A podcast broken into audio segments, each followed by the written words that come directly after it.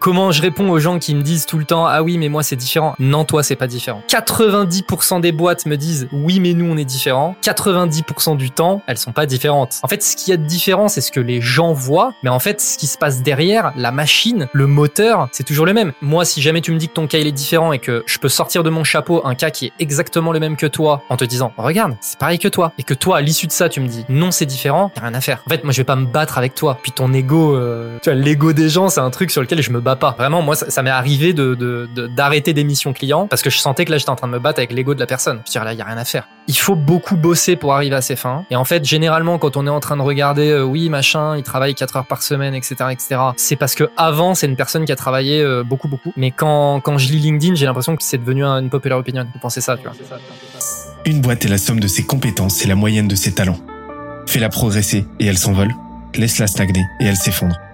Et la meilleure façon de s'améliorer, c'est d'écouter ceux qui sont déjà passés par là. Je suis Benoît Dubos, cofondateur de Skelesia, le copilote de croissance des startups et TPME ambitieuses. Ensemble, nous allons partir à la découverte des plus belles réussites entrepreneuriales, avec un objectif, comprendre comment créer et développer une boîte de façon saine, rapide et durable. Au programme, des réussites, des échecs, des méthodes, et surtout, des tonnes d'apprentissages à appliquer le jour même sur ton projet. Alors prépare de quoi noter, et surtout, Attention à la branche.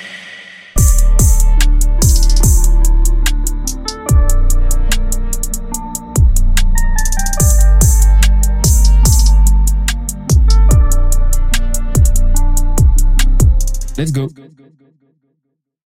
Hello, super content de te retrouver pour ce nouvel épisode. Tu le sais, c'est le nouveau petit rituel. On se retrouve tranquillement en full impro avant l'épisode avec l'invité. Pour rappel, moi, je suis Benoît Dubos. Je suis le CEO d'une boîte qui s'appelle Skelesia. On aide les boîtes en mode pilote, euh, copilote de croissance à, bah, atteindre leur prochain cap de chiffre d'affaires et à grossir sereinement, rapidement, durablement. C'est ça qu'on fait, c'est ça qu'on kiffe faire et de différentes manières, dont une grosse manière qui est la partie média. D'ailleurs, on va en reparler, mais avant ça, on a vu que vous étiez toujours plus nombreux à nous partager sur Insta, sur LinkedIn. Donc, allez-y, partagez-nous en masse. L'objectif, c'est vraiment de créer un mouvement. L'objectif, c'est vraiment de faire en sorte que un maximum de monde bah, reçoive toute la valeur que nos invités ont à partager. On fait euh, vraiment de notre mieux pour produire le contenu le plus qualitatif possible, qui apporte le plus de réponses euh, aux plus de questions possibles et imaginables. Et, euh, et le fait est que vous êtes toujours plus nombreux à partager, à relayer tout ça, à en faire profiter votre votre entourage. Donc continuez. Pour rappel, on est toujours plus nombreux sur, euh, sur LinkedIn. On va bientôt euh, passer le cap des 3000, euh, des 3000 abonnés. On a lancé l'Insta aussi la semaine dernière qui prend très très bien. Donc si vous voulez nous faire un coucou, si vous voulez prêcher la bonne parole et bah, contribuer au mouvement qu'on est en train de créer, euh, taguer, bah, relayer les épisodes en fait avec votre petit feedback. L'objectif c'est voilà, faites-nous part de, de, de, vos retours aussi, hein. faites-nous part de ce que vous avez appris, une petite une petite story, ce que vous voulez, un petit post sur LinkedIn vous pouvez taguer les jeunes branches, arrobase les jeunes branches podcast tout attaché sur Instagram ou sinon ça va être les jeunes branches pas tout attaché sur LinkedIn. N'hésitez pas à taguer la page entreprise, envoyer un maximum de love et c'est comme ça qu'on réussira à faire quelque chose de grand. C'est tout l'objectif, c'est tout le mal qu'on nous souhaite, tout le mal qu'on vous souhaite aussi parce que plus on sera nombreux, plus on pourra inviter des invités de fous. Euh, mais pour l'heure, j'aimerais bien vous parler d'une petite actu qu'on a de notre côté. Bah, comme, comme je vous l'ai dit, euh, chez Skelesia, on est non seulement un copilote de croissance qui accompagnons nos clients. Euh, si ça vous intéresse, vous pouvez aller voir sur notre site. Hein, c'est tout est détaillé, tout est expliqué, mais on est aussi un média. Et ça part d'un parti pris euh, très simple qui est que on veut apporter un maximum de valeur à un maximum de monde et on veut rendre le savoir le plus accessible et le plus actionnable possible. Mais ça tient aussi d'un d'un constat qu'on a fait qui est que les boîtes qui vont perdurer à l'avenir sont ce qu'on appelle des médias company. On en a parlé euh, bien en détail dans un épisode avec Valran Mouillet-Berthaud. Euh, je vous invite à aller voir, euh, écouter cet épisode qui était, était vraiment top et, et, plein d'insights sur le sujet. Et, l'idée, c'est que le, le, média aujourd'hui est un des leviers les plus puissants pour véhiculer sa brand, véhiculer ses valeurs, son, son storytelling, véhiculer son sa vision, sa mission et pour propulser aussi son positionnement euh, qui est euh, qui est aujourd'hui un des axes essentiels aussi en, en marketing et c'est aussi un axe de distribution extrêmement puissant pour générer du lead, générer de l'intérêt, générer de la demande, générer tout ce que tu as envie de, de générer. Euh, donc le, le, média en fait quand c'est bien fait, c'est vraiment extrêmement intéressant et c'est c'est c'est en train de devenir aujourd'hui un prérequis, une commodité, c'est-à-dire que la la boîte qui se constituer en média a un avantage comparatif déterminant contre bah, ce qu'elle pourrait considérer comme ses concurrents. Donc c'est absolument essentiel et ma petite prédiction perso, c'est que bah, les prochaines licornes, les prochaines billion dollar companies seront systématiquement des médias, voire seront des boîtes qui à l'origine étaient des médias qui ont petit à petit pivoté et qui ont profité de tous les leviers marketing offerts par leurs médias pour euh, décliner des produits, pour se positionner en fait en tant qu'entreprise en tant que telle qui vend des trucs, tout simplement. Mais qu'est-ce qu'on entend par média on entend, euh, bah, en fait, chez, chez, chez on a, on a énormément travaillé sur toute la théorie en fait sous-jacente du média. Et en fait, le média, c'est qu'est-ce que c'est? Pour résumer, c'est pas simplement une stratégie de contenu. C'est un tout homogène qui imbrique différentes briques, différentes composantes, différents canaux qui vont s'interconnecter entre eux et qui vont offrir au tout une résilience totale et une certaine exhaustivité autour de la thématique. C'est-à-dire, par exemple, on va prendre l'exemple du Hugo Decrypt euh, sur, euh, sur YouTube. Euh, son média est extrêmement puissant. Pourquoi? Déjà parce qu'il dérisque au maximum en étant présent sur différentes plateformes, ce qui lui permet de ne plus être dépendant d'un seul algorithme. Euh, et, ça lui permet aussi une, une, une, profusion euh, et une capacité de une capacité d'exploration euh, sous toutes ses coutures en fait de, de, de des thématiques qu'il aborde. Donc l'information lui l'actualité et aussi des thématiques un petit peu plus un petit peu plus approfondies. Donc ça lui permet de d'avoir à disposition une myriade de d'angles et une myriade de formats sous lesquels aborder les thématiques. Et donc ça lui offre des opportunités de repurposing, des opportunités de, euh, de diffusion qui sont, qui sont juste décuplées. Pourquoi? Parce qu'il est présent partout, tout simplement. Mais selon nous, il y a une brique élémentaire, notamment en B2B, qui permet justement d'atteindre le plus haut niveau possible de résilience, c'est la base mail. Pour nous, une base mail aujourd'hui, c'est absolument fondamental. C'est grâce à la base mail qu'on peut générer euh, qu'on peut générer tous les effets de levier euh, que euh, bah, que que, que voilà bénéficier de tous les effets de levier qu'une qu'une stratégie média a à nous offrir. Pourquoi? Parce qu'on possède son audience, on ne dépend plus d'un seul algorithme, enfin on dépend plus de plus des algorithmes hein, tout simplement. Si vous avez une base mail de 10 000 personnes engagées que vous contactez régulièrement, eh ben c'est une audience, c'est une communauté qui vous appartient, entre guillemets, et que vous pouvez actionner de la manière que vous voulez, quand vous le voulez, que vous pouvez contacter de la manière que vous voulez, quand vous voulez. Et ça fait absolument toute la différence. C'est-à-dire que demain, vous avez un canal qui pète, par exemple, vous avez un, YouTube décide de vous shadowban, vous ne savez pas pourquoi, et ben vous êtes tranquille, vous avez cette liste email sur laquelle vous pouvez vous reposer. Et donc ça, c'est une des composantes clés pour nous. Et en fait, chez Skelesia, on s'est rendu compte de quelque chose, c'est que un média, ça s'entretient. Et il y a deux grands axes de scalabilité pour développer un média. C'est euh, l'axe horizontal, c'est-à-dire tester un maximum de choses, euh, un maximum de formats sur un maximum de plateformes. Et après, il y a un axe vertical. Là, on va plus être, plus être dans une diversification des contenus, mais on va être dans un approfondissement de l'existant où on va, en gros, chercher à faire plus de ce qui marche sur bah, les canaux en question, faire plus de ce qui marche en termes de format, mais aussi on va chercher à investir plus. Parce que le média, c'est comme tout, ça nécessite un certain investissement, à fortiori, euh, à fortiori quand on fait de l'audiovisuel. Hein, franchement, les, les, ordres de grandeur en termes de prix entre l'audiovisuel versus du contenu écrit, c'est vraiment pas la même. Mais aujourd'hui, c'est une nécessité absolue. Et en fait, on s'est rendu compte chez Skelesia qu'on était en train de prendre une, direction qui n'était pas la plus souhaitable de notre côté, tout simplement parce que euh, bah on, a fait le choix depuis le début d'avoir une approche, euh, une approche un petit peu do it yourself, où on, se concentrait principalement sur l'apport de valeur euh, au détriment parfois un petit peu de la qualité. Et on s'est dit que là, c'était le moment en fait de changer cet état de fait et de mettre les bouchées d'eau. C'est pour ça que Là où, il y a quelques semaines encore, on, avait décidé de faire maximum un épisode par mois des jeunes branches en format YouTube, et ben très très rapidement là on va passer 100% des épisodes en capta vidéo pour vous sortir du contenu toujours plus qualitatif. On, est en train de tout revoir pour bosser pour, euh, pour bosser de nouveaux formats, pour sortir de nouvelles choses, pour vous apporter toujours plus de valeur parce que c'est vraiment notre mission fondamentale chez Skelesia et pour euh, et, et, et, et, ça passera aussi bah, forcément par faire en sorte que le média s'autofinance le plus possible parce qu'on investit énormément de là-dedans. Vous savez, on est on est bootstrappé chez chez Skelesia, c'est-à-dire qu'on on, s'autofinance et donc on va mettre en place un certain nombre de stratégies de sponsoring, on va mettre en place de l'affiliation. Donc deux choses. Si jamais vous voulez nous soutenir, encore une fois, relayez au maximum les épisodes qui vous plaisent, parlez-en à un maximum de monde autour de vous. Encore une fois, les jeunes branches, podcast sur Insta, les jeunes branches sur, euh, sur LinkedIn, la page entreprise. Voilà, plus vous serez nombreux à parler des jeunes branches autour de nous, plus ça nous donnera de la force, plus, plus ça nous donnera de la latitude pour continuer de développer le média, continuer de vous envoyer des newsletters de fou, continuer de vous publier du contenu natif sur les réseaux sociaux de fou et s'assurer que chacun d'entre nous atteigne ses objectifs de croissance, ses objectifs entrepreneuriaux. Et le deuxième axe, si vous faites de la sponsor, si ça, ça vous intéresse de bosser avec nous, eh ben n'hésitez pas à nous contacter, à me contacter sur LinkedIn, à nous contacter via notre site. On est en train de travailler là-dessus. Ce serait un plaisir de, de co-construire ce, ce, ce, cette offre avec vous. Donc n'hésitez pas. Contactez-nous quand vous voulez. On en discute et on s'éclate. Trêve de bavardage.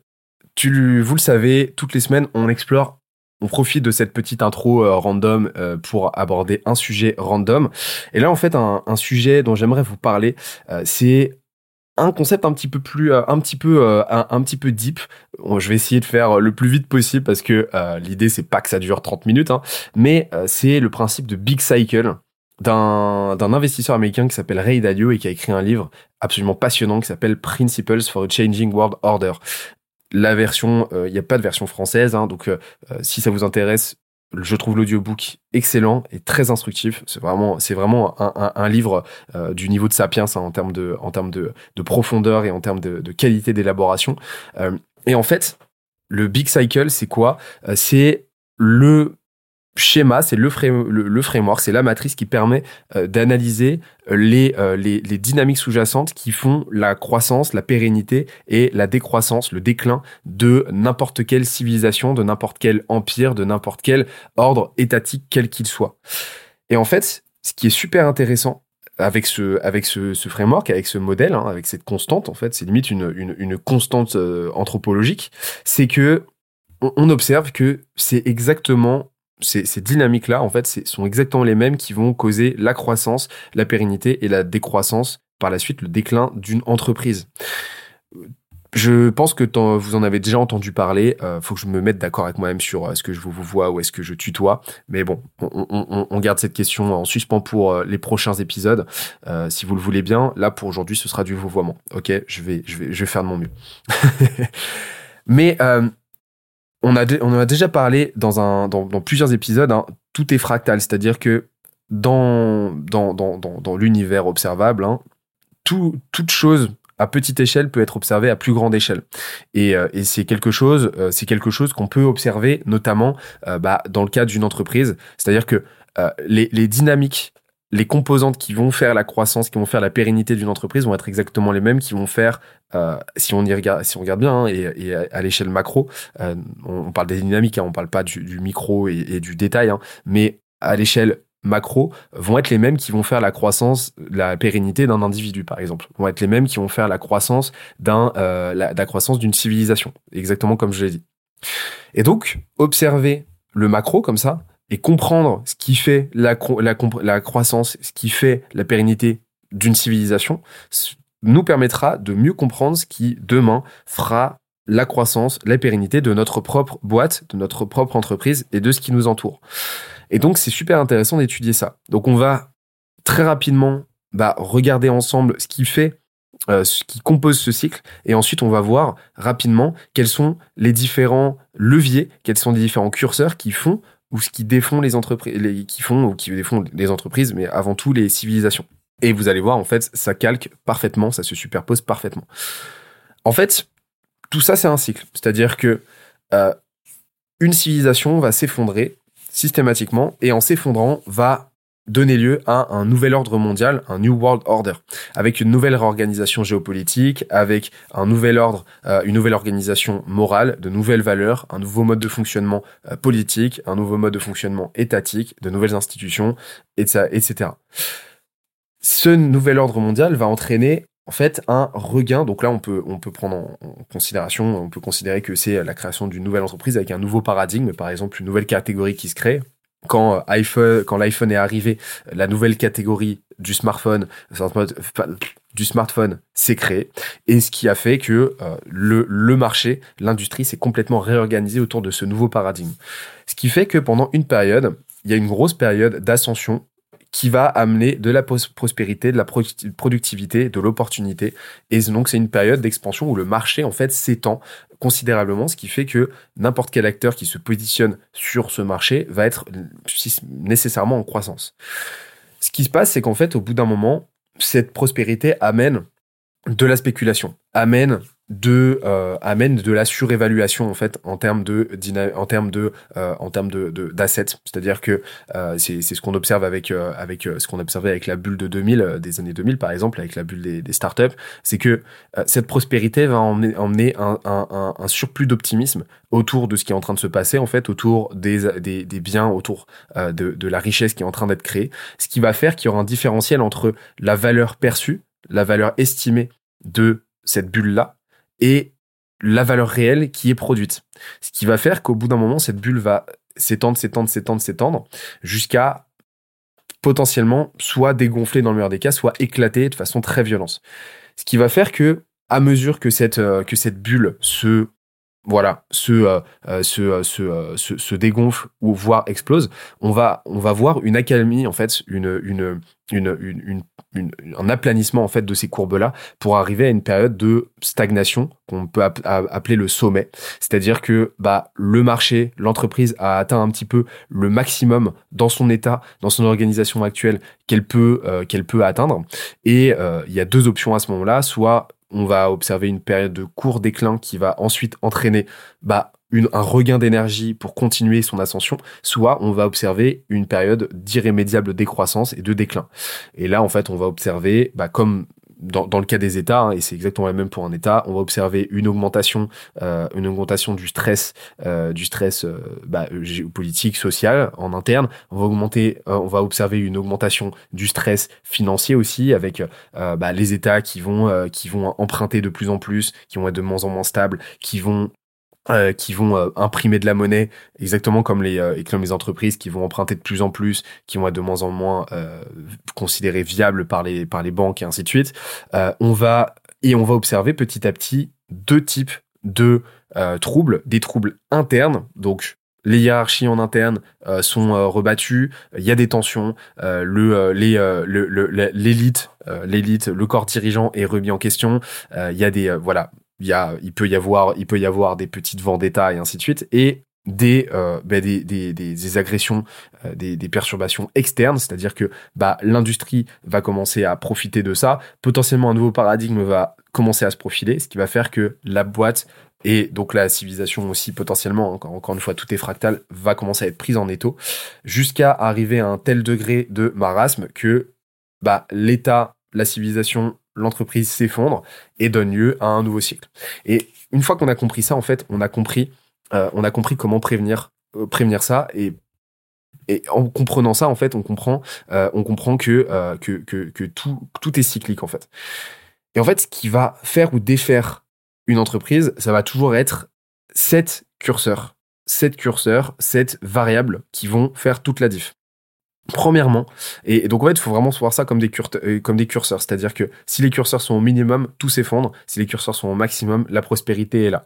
Et euh, c'est difficile d'avoir une causalité hein, entre euh, est-ce que c'est une, plutôt une cause ou est-ce que c'est plutôt une, une conséquence hein, ces curseurs. Mais en tout cas, c'est c'est toujours intéressant de les avoir en tête et, et d'investir au maximum pour les renforcer.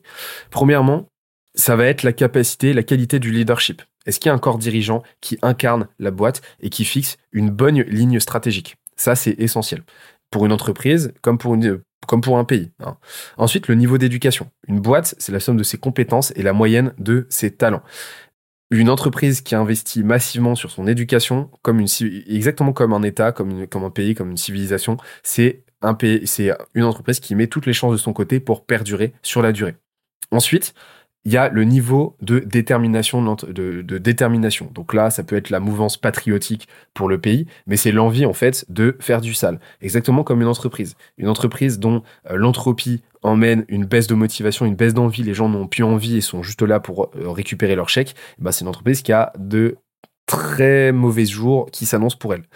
Ensuite, c'est la loi. Donc qu'est-ce qu'on entend par loi? On entend bah un certain nombre, on entend, bah, dans, dans, dans, le cas des pays, on entend bah, les, toute la dimension constitutionnelle, on entend toute la dimension, euh, toute la dimension légale, mais dans le cas des entreprises, en fait, on entend ce qu'on appelle le MVP, c'est-à-dire la mission, la vision et la raison d'être, ou purpose en anglais, de l'entreprise. C'est-à-dire ce qu'elle veut faire, ce qu'elle veut accomplir, ce qu'elle doit faire mieux que les autres et pourquoi elle le fait. Et tout ça, ça va être baqué par ce qu'on appelle des heuristiques, c'est-à-dire des, bah, un code de conduite en fait que chacun doit respecter en interne. C'est fondamental de le respecter. Ensuite, on a donc le cinquième levier, c'est la corruption. Donc là, on peut parler de népotisme notamment, c'est-à-dire est-ce qu'il y a des accointances en interne et est-ce que les décisions sont faites dans l'intérêt collectif ou est-ce que sont faites prises dans l'intérêt individuel? C'est exactement ce qu'on a vu avec Twitter. En fait, Twitter avait de gros problèmes de entre guillemets corruption en interne. Pourquoi? Euh, Parce que on voyait qu'il y avait beaucoup de népotisme, il y avait beaucoup d'arrangements en interne, euh, il y avait plein de petits calculs comme ça qui étaient purement individuels au détriment du collectif qui gangrénaient en fait euh, la qualité de, de la stratégie, la qualité de l'exécution de Twitter et qui causaient énormément de problématiques. Ensuite, on a la qualité de l'allocation des, enfin, l'efficience de l'allocation des ressources. Est-ce que l'entreprise gère bien ses ressources, c'est-à-dire à la fois ses compétences, son temps, son argent et la qualité de son réseau aussi. C'est fondamental et ça c'est quelque chose vraiment à observer. Une entreprise, elle n'est que parce qu'elle a un, un bon flux de trésorerie et parce qu'elle a un EBITDA, donc des marges fortes. Plus on va travailler sur ces deux variables, sur ces deux leviers, et plus l'entreprise sera solide. Et donc, il faut savoir gérer ça, il faut savoir investir surtout pour travailler ces deux variables. Et dernièrement, on a l'ouverture à la pensée externe en fait. Euh, donc euh, en anglais c'est openness to global thinking. C'est est-ce que euh, l'entreprise est ouverte au changement? Est-ce qu'elle est ouverte au changement, aux évolutions de paradigme à l'évolution de son marché, à l'évolution des attentes. C'est exactement ce qui s'est passé avec Kodak, par exemple, qui n'était pas absolument pas ouverte aux évolutions du marché, aux évolutions technologiques qui l'a amené à louper le train de l'appareil photo numérique et on, voit ce que ça a donné. Et donc en fait, avec ces sept leviers, on comprend comment, sur quoi on doit travailler tout simplement pour faire, pour développer sa boîte et pour la faire en sorte qu'elle continue euh, en fait sur sa lancée et qu'elle ne décroisse pas. En tout cas, j'espère que c'était instructif pour vous. Encore une fois, étudiez ce livre, il est absolument passionnant. Ça fait un petit moment que je parle, je m'attendais pas à bavarder autant. J'espère que c'était intéressant pour vous. Très vite, avant de se quitter, je suis extrêmement content de l'épisode de cette semaine. Jordan, c'est un tueur. Si tu m'entends, Jordan, big up à toi. On a parlé d'énormément de choses. Et, euh, on, à la base, en fait, je devais l'inviter pour qu'il nous parle d'un de ses frameworks préférés, le CTVP, qui est absolument essentiel. Et en fait, on s'est tellement emballé dans la discussion que on a complètement oublié d'en parler. Et donc, on s'est prévu un enregistre, l'enregistrement d'un épisode, euh, d'un épisode hors série qui va sortir incessamment sous peu, qu'on n'a pas encore enregistré. Et là, on va passer une heure uniquement sur le CTVP. Mais en tout cas, l'épisode de cette semaine, vous allez voir, c'est une petite pépite. Il y a des grosses punchlines, il y a des grosses tournures comme on les aime. Vous allez voir, vous allez kiffer. On se quitte, on se retrouve comme d'habitude la semaine prochaine et incessamment sous peu sur YouTube, toutes les semaines aussi, avec bah, la version captée, la, la captation vidéo des épisodes. C'était Benoît Dubos. À très très vite. Ciao. Aujourd'hui est un jour très important. Pourquoi? Parce que j'ai enfin l'occasion de passer un moment sans aucune contrainte de temps, sans aucune contrainte même d'objectif, avec un homologue avec qui euh, j'échange depuis un moment, mais à chaque fois qu'on s'appelle, on s'appelle entre deux calls, etc. Et, euh, et c'est toujours très timé, et on a toujours un ordre du jour qui est très strict, euh, auquel on doit se tenir. Donc je ne vous cache pas qu'aujourd'hui, très égoïstement, j'organise ce podcast pour pouvoir bah, y remédier, pour pouvoir bah, juste prendre le temps d'échanger, notamment, euh, notamment par, parce que bah, géographiquement c'est un petit peu compliqué d'aller euh, se boire, euh, se boire une bière ensemble. Vous allez voir, on va aborder plein de sujets, notamment bah, comment il a fait grossir sa boîte de 0 à 1 million vous avez, de toute façon, si vous avez, si vous avez cliqué sur écouter, c'est que c'est dans le titre. En neuf mois, c'est ça? Neuf mois. Euh, ouais. Donc vraiment très très cool. Euh, et vous allez voir, il y aura, il y aura aussi plein d'autres petites euh, pépites. Comment tu vas, Jordan, aujourd'hui? Écoute, ça va super bien et je suis ravi effectivement de prendre le temps d'échanger avec toi. Mais c'est c'est fou ça, c'est fou. Euh, on, on, sait alors ça commençait ça commençait à passer à l'écrit et là je me suis dit non, c'est pas possible là, il faut qu'on faut qu'on arrête les conneries. Mais qu'est-ce que ça dit en ce moment de ton côté? Écoute, ça va. Euh, là, on est bah, sur la fin de l'année. Je sais pas quand cet épisode sera diffusé, mais en tout cas, là, on approche. Prochainement. Voilà. Bon, on approche de la fin d'année, donc on prépare la fin d'année. Euh, je t'avoue que là, je commence à avoir besoin de quelques jours de repos parce que depuis cet été, j'ai pas arrêté. Mais euh, mais voilà, tout va bien. Et pourquoi t'as pas arrêté? Qu'est-ce qui s'est passé? Bah, en gros, euh, alors bah, là, on va, on va tout de suite rentrer dans le vif du sujet. Hein. Euh, donc, on a eu une croissance assez violente, qui est très cool. Tu vois, c'est très cool, ça fait plaisir, euh, c'est très bien. Mais nous, en fait, euh, avec notre activité, on a une activité où on s'occupe de l'exécution pour nos clients. Et donc, vu qu'on s'occupe de l'exécution pour les clients, derrière, le moindre couac d'exécution, le moindre, tu vois, en fait, ça a une répercussion sur l'emploi du temps qui est assez violente. Et donc, en fait, euh, ce qui s'est passé, c'est nous, on voit vraiment qu'on a des pics de demande à chaque fin de trimestre pour lancer le nouveau trimestre, tu vois, qui arrive. Et, euh, et, en fait, donc cet été, on a eu mais énormément de demandes en prévision de euh, septembre, octobre, tu vois, mm. la période de fin d'année. Et, euh, et, donc en fait, ben là en septembre, on, bah, super cool, tu vois, cet été on a beaucoup closé, etc. Et puis là au mois de septembre, ben on a été tous sur le pont et il y a eu beaucoup de missions, etc. Et euh, 90% des missions se passent bien. Et en fait, quand tu as 10% des missions sur lesquelles il peut y avoir un couac, il y, a un, raté quelque part, il y a eu une... Bon, tu vois, c'est des trucs, ça peut être plein de raisons. Et ben en fait, immédiatement, bah, notamment mon rôle et le rôle de Enguerrand, qui est mon associé sur le collectif, c'est euh, de, tout de suite éteindre le feu, etc.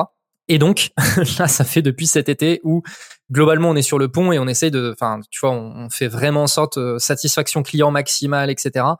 Et, euh, et voilà. Et donc ça nous a notamment amené à des vraies questions structurelles euh, au sein du collectif, mais aussi de vision. Tu vois. En fait, c'est dans ces moments-là que tu te poses des vraies questions de vision, de personnel même. Tu vois. Moi, à titre perso, en fait, est-ce que euh, est-ce que je suis, je suis, je suis content en fait en ce moment, tu vois?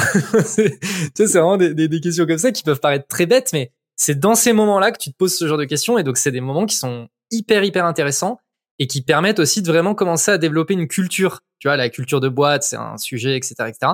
Mais en fait, c'est dans ces moments-là où tu te poses, tu discutes avec les gens et tu dis, est-ce que, est-ce que ça te fait kiffer? Est-ce que tu as envie de ça? Est-ce que c'est ça pour toi que doit faire le collectif, etc., etc. Donc, voilà, j'ai besoin de quelques jours de repos, mais par contre, ça a été énormément d'apprentissage et de trucs très très cool, donc euh, voilà. Donc la, la grande question, c'est est-ce qu'on garde bulldozer comme nom ou est-ce qu'on se renomme euh, camion de pompier quoi Éteindre des incendies dans tous les sens.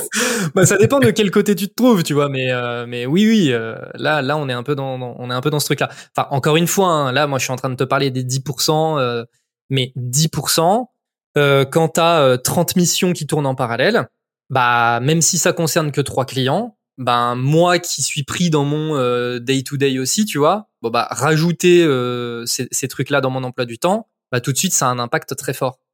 Mais euh, parce que c'est un vrai sujet, tu parlais de la vision là, mais c'est c'est un vrai sujet à un moment parce que euh, t'as as, l'avantage d'avoir un nom euh, bulldozer qui incarne justement cette vision. C'est-à-dire que tu es un bulldozer en tant que produit pour tes clients, en tant que service pour tes clients, tu cartonnes tout. Et en même temps bah forcément ça imprègne aussi une vision euh, d'entreprise euh, de, de boîte. Tout à fait qui est de tout écraser etc à un moment donné forcément dans ces moments là d'incendie dans ces moments là de rush tu, peux être amené à te poser cette question de ok est-ce que cette vision théorique dans la pratique je suis aligné avec celle-là? Est-ce que en termes de lifestyle en termes d'attente personnelle je me retrouve là-dedans en fait? Et là t'es es un petit peu euh, t'es un petit peu dans cette étape là Ouais, j'ai envie de te dire que pour moi, Bulldozer, c'est surtout euh, une exigence. Disons que ce nom, il, il, pour moi, il incarne une exigence que je me fixe vis-à-vis de mes clients. Avant tout, tu vois. Moi, le fait d'être à un milliard d'euros de chiffre d'affaires demain, ok, c'est très cool, mais ça ne se fera pas au détriment de ma santé. Et donc, c'est cool d'être un bulldozer, mais moi, je préfère, euh, je préfère nettement refuser des clients. En fait, je, je, je, je, si je devais privilégier quelque chose, je préfère être un bulldozer pour mes clients que pour moi-même, tu vois, en fait. Et donc, bah, naturellement, c'est là où tu te poses des questions en termes de vision de la, la masse critique, etc., etc., tu vois. Ce que se pose un peu comme question la majorité des agences, parce que bon, on est un collectif, mais c'est un modèle d'agence, prestation de service, on met à dispo de la ressource, etc., etc. Il faut être hyper clair là-dessus. Et donc, ben, vu qu'on s'occupe de faire de l'exécution, on a une exigence envers nous-mêmes d'un point de vue qualité, etc., qui est très élevée. Et pour moi, euh, je, je, enfin, tu vois, ma priorité numéro une, c'est la satisfaction client. C'est pas, euh, j'ai envie de dire, c'est pas le chiffre d'affaires que j'ai à la fin du mois, mais en fait, c'est peut-être parce que je pense que la satisfaction client amène du chiffre d'affaires, tu vois. mais, euh, mais en tout cas, voilà, ma priorité numéro une, c'est la satisfaction client. Mais alors, comment tu fais euh, pour pour avoir la meilleure satisfaction client possible? T'as mis quoi en place? Alors, nous, en fait, euh, ce qu'on vend, c'est du talent. Donc, pour moi, la satisfaction client, elle passe premièrement par les personnes que je vais mettre à disposition des clients. Et donc, là, on peut commencer à rentrer dans la discussion sur ce qu'est le modèle de collectif et pourquoi je pense que le modèle de collectif, c'est quelque chose qui est intéressant. En fait, donc moi, euh, mon expérience précédente, c'est Germinal. Germinal a commencé en tant qu'agence moi, ce que j'ai observé de mon côté, donc euh, Germinal faisait de l'agence et exactement comme Bulldozer, on faisait de l'exécution, on faisait strat, exécution, on faisait un peu tout. Un vice que moi j'ai pu observer dans le cadre des agences, c'est que, et, et c'est vraiment une tendance de marché que j'observe, c'est que les gens qui ont des grosses expériences, qui ont vraiment, qui sont top talents, etc., en fait, ils se retrouvent dans une situation aujourd'hui et particulièrement dans le growth parce qu'il y a eu la grosse vague growth euh, il y a deux trois ans ou voilà, et puis les startups, euh, il y a eu la vague startup quoi. Et donc aujourd'hui, c'est dans le growth, les talents sont très difficiles à repérer, ils sont très difficiles à recruter parce que c'est des personnes qui aujourd'hui se rendent compte que d'un point de vue lifestyle, euh, revenu, etc., le fait d'être indépendant, c'est un vrai play. C'est un truc hyper intéressant pour eux, etc. Et donc, bah, chez Germinal, moi, ce que j'ai pu observer, c'est que c'était très difficile d'accéder à des, à des talents. Sauf que c'est bah, ce que tu vends aux gens. tu vois, tu vends du talent alors que c'est très très difficile euh, d'accès. Nous aujourd'hui, le collectif, on se dit, bah en fait, le collectif, ça permet aux talents de pouvoir accéder à des missions qui pourraient auxquelles ils pourraient pas accéder seuls. Parce que ben moi, tu vois, j'ai bien vu l'année dernière, j'ai commencé un peu à faire du freelance. Bon bah, tu veux travailler sur des énormes missions euh, sur lesquelles il y a des gros moyens, etc., etc bah tout seul en fait euh, tu fais rien en fait tu vois. Tu fais un peu rien. Ce qu'il ce qu'il leur faut c'est une équipe. Moi tu vois l'année dernière on, venait me voir en me disant euh, ouais j'aimerais bosser avec toi en tant que head of growth etc et quand on me disait la mission euh, freelance que j'allais me taper en fait j'allais faire le travail d'une équipe tu vois. Moi je disais mais je peux pas en fait faire tout ça.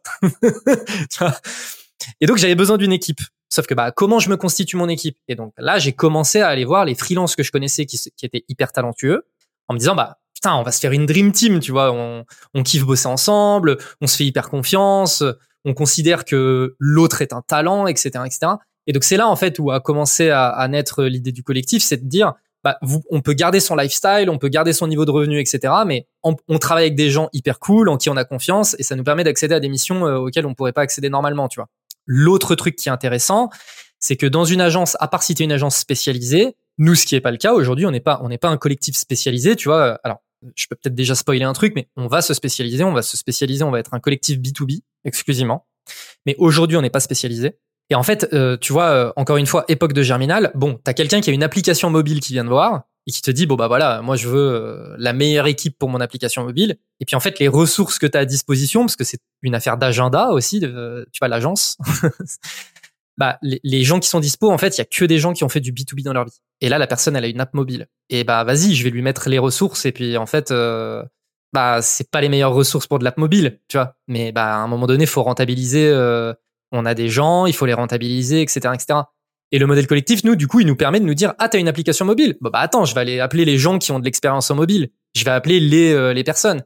Et tu vois, là, aujourd'hui, on est, on est à peu près 50 dans le collectif il y en a, ils ont dû faire une seule mission avec le collectif en fait. Et c'est un peu tout l'avantage du truc. C'est toi, tu as une expertise en app mobile. Bon bah le jour où on a un, client en app mobile, bah du coup on va te positionner dessus. On va te mettre avec d'autres personnes qui ont des expériences app mobile. Mais sinon, euh, bah sinon on va pas te solliciter si c'est du B2B et que t'as pas d'expérience en B2B, tu vois. Et donc c'est un gain de confort pour tout le monde, de flexibilité aussi en fait, et, euh, et ça permet aux clients d'avoir euh, d'avoir la meilleure le meilleur draft possible en fait Exactement. pour répondre à son besoin. Et aujourd'hui comment tu pitches Bulldozer? Bah, en fait, bah, le- tu vois, le, le truc un peu simple que je dis, c'est voilà, on est un collectif de freelance spécialisé en marketing et growth, et notre euh, notre enjeu principal, c'est de te créer une équipe sur mesure, une équipe growth sur mesure pour atteindre tes objectifs. Voilà. C'est c'est vraiment le truc. Et après, tu vois, pour pour euh, pour revenir aussi euh, sur un- le, le, le- la- ta, ta question précédente, nous, il y a aussi un enjeu qui est, on a packagé des offres. Ça, tu vois, c'est peut-être un hack que que je peux que je peux donner, mais tu vois, dans dans ce cadre-là, au début, ce qu'on faisait, c'est on faisait du sur-mesure. Et en fait, on passait plus de temps à organiser les équipes qu'à délivrer, tu vois. Le carnage. Le carnage, tu vois. Enfin, c'est vraiment, c'est pas intéressant. Et du coup, on package les offres Mais c'est pas une mauvaise idée au début, par contre. Au tout début, c'est abs- c'est c'est même souhaitable. 100%. Et, et, et d'ailleurs, j'ai prévu de faire un contenu sur le sujet qui est, ça sert à rien de vouloir packager des trucs quand tu sais pas ce que tu es en train de vendre. Parce que nous, en fait, c'est à force de faire des trucs sur mesure qu'on s'est rendu compte qu'on était en train de vendre systématiquement la même chose. Mais au début, on avait, on le voyait même pas, tu vois. On ne voyait pas qu'on était en train de vendre tout le temps la même chose. Ça t'a pris combien de temps euh, d'itération avant de, repérer ce pattern? Je dirais deux mois. Deux mois? Mais donc euh, combien de combien de clients, combien de packages? La, la vraie question, c'est combien de prospects? Et je dirais que, pff, je sais pas. Non, allez, je vais dire trois mois et ça m'a peut-être pris euh, une cinquantaine de prospects quand même. Ouais. Mais 50, sur les 50 prospects, j'en ai peut-être vendu 10. Parce que, en fait, au début, tu sais pas où tu mets les pieds. Et moi, j'ai pas envie de m'engager dans des trucs sur lesquels je, je sais qu'on va, que, que ça va être, euh, qu'on va pas être capable de délivrer. Et donc, au début, on était un peu en train d'essayer de faire des rondes jambes et des machins. Et puis, en fait, ça marchait pas, tu vois. Hmm. Et en fait, il y a eu un moment donné où on s'est dit, non, mais attends, c'est systématiquement les mêmes besoins. C'est quoi les meilleures offres qu'on peut faire? Comment on peut packager des trucs? Et c'est du take it or leave it, tu vois. C'est ce truc, nous, on l'a, on l'a processé. Voilà comment ça fonctionne. Voilà ce que tu auras à l'intérieur. Voilà les objectifs qu'on souhaite atteindre avec toi. Tu prends, tu prends pas. Voilà. Mais sache que nous, aujourd'hui, on est processé, on est, on a, on, on est organisé de sorte à ce que ce truc-là, ce soit un putain de bulldozer. C'est sûr et certain que quotidiennement, t'as des t'as des prospects qui te demandent, euh, voilà, est-ce qu'il y a possibilité de modifier ça, etc. C'est quoi ta politique par rapport à ça? Alors, ce qui- ce qu'il faut se dire, c'est que le format est constamment le même, mais à l'intérieur, c'est constamment différent. Ouais. Tu, tu vois, c'est c'est ça en fait le truc, c'est que il faut être intelligent. Donc, à- chaque mission est unique. Par contre, le format de la mission est tout le temps le même. C'est un template en fait. C'est un peu ça. En fait, bah, bah, tu vois, pour te dire les choses que- concrètement, on fait des sprints de deux semaines où le client il voit son head of growth toutes les deux semaines et toutes les deux semaines on fait un point sur la prod qui a été réalisée, la data qu'on a récoltée, l'interprétation qu'on fait de cette data et les nouvelles actions qu'on va mettre en place suite à l'analyse de ces data. Et toutes les deux semaines on se voit et, chaque itération c'est de la prod, de la strat, machin. Et voilà. Par contre, la prod, bien évidemment qu'elle va être dépendante de ton business, qu'elle va être dépendante de, tu vois, ça, évidemment. Mais nous, le fait que ce soit un format hyper précis avec un niveau de charge euh, structuré, etc., bah, le head of growth, si c'est, ou la head of growth, c'est exactement, OK, en fait, euh, dans ce sprint, je peux mettre ça. Et voilà les personnes que je peux solliciter pour mettre ça en place. Ça c'est, euh, on parlait de de, euh, d'offer design tout à l'heure, hein, de, de comment tu euh, comment tu packages ton offre, comment tu la la structures.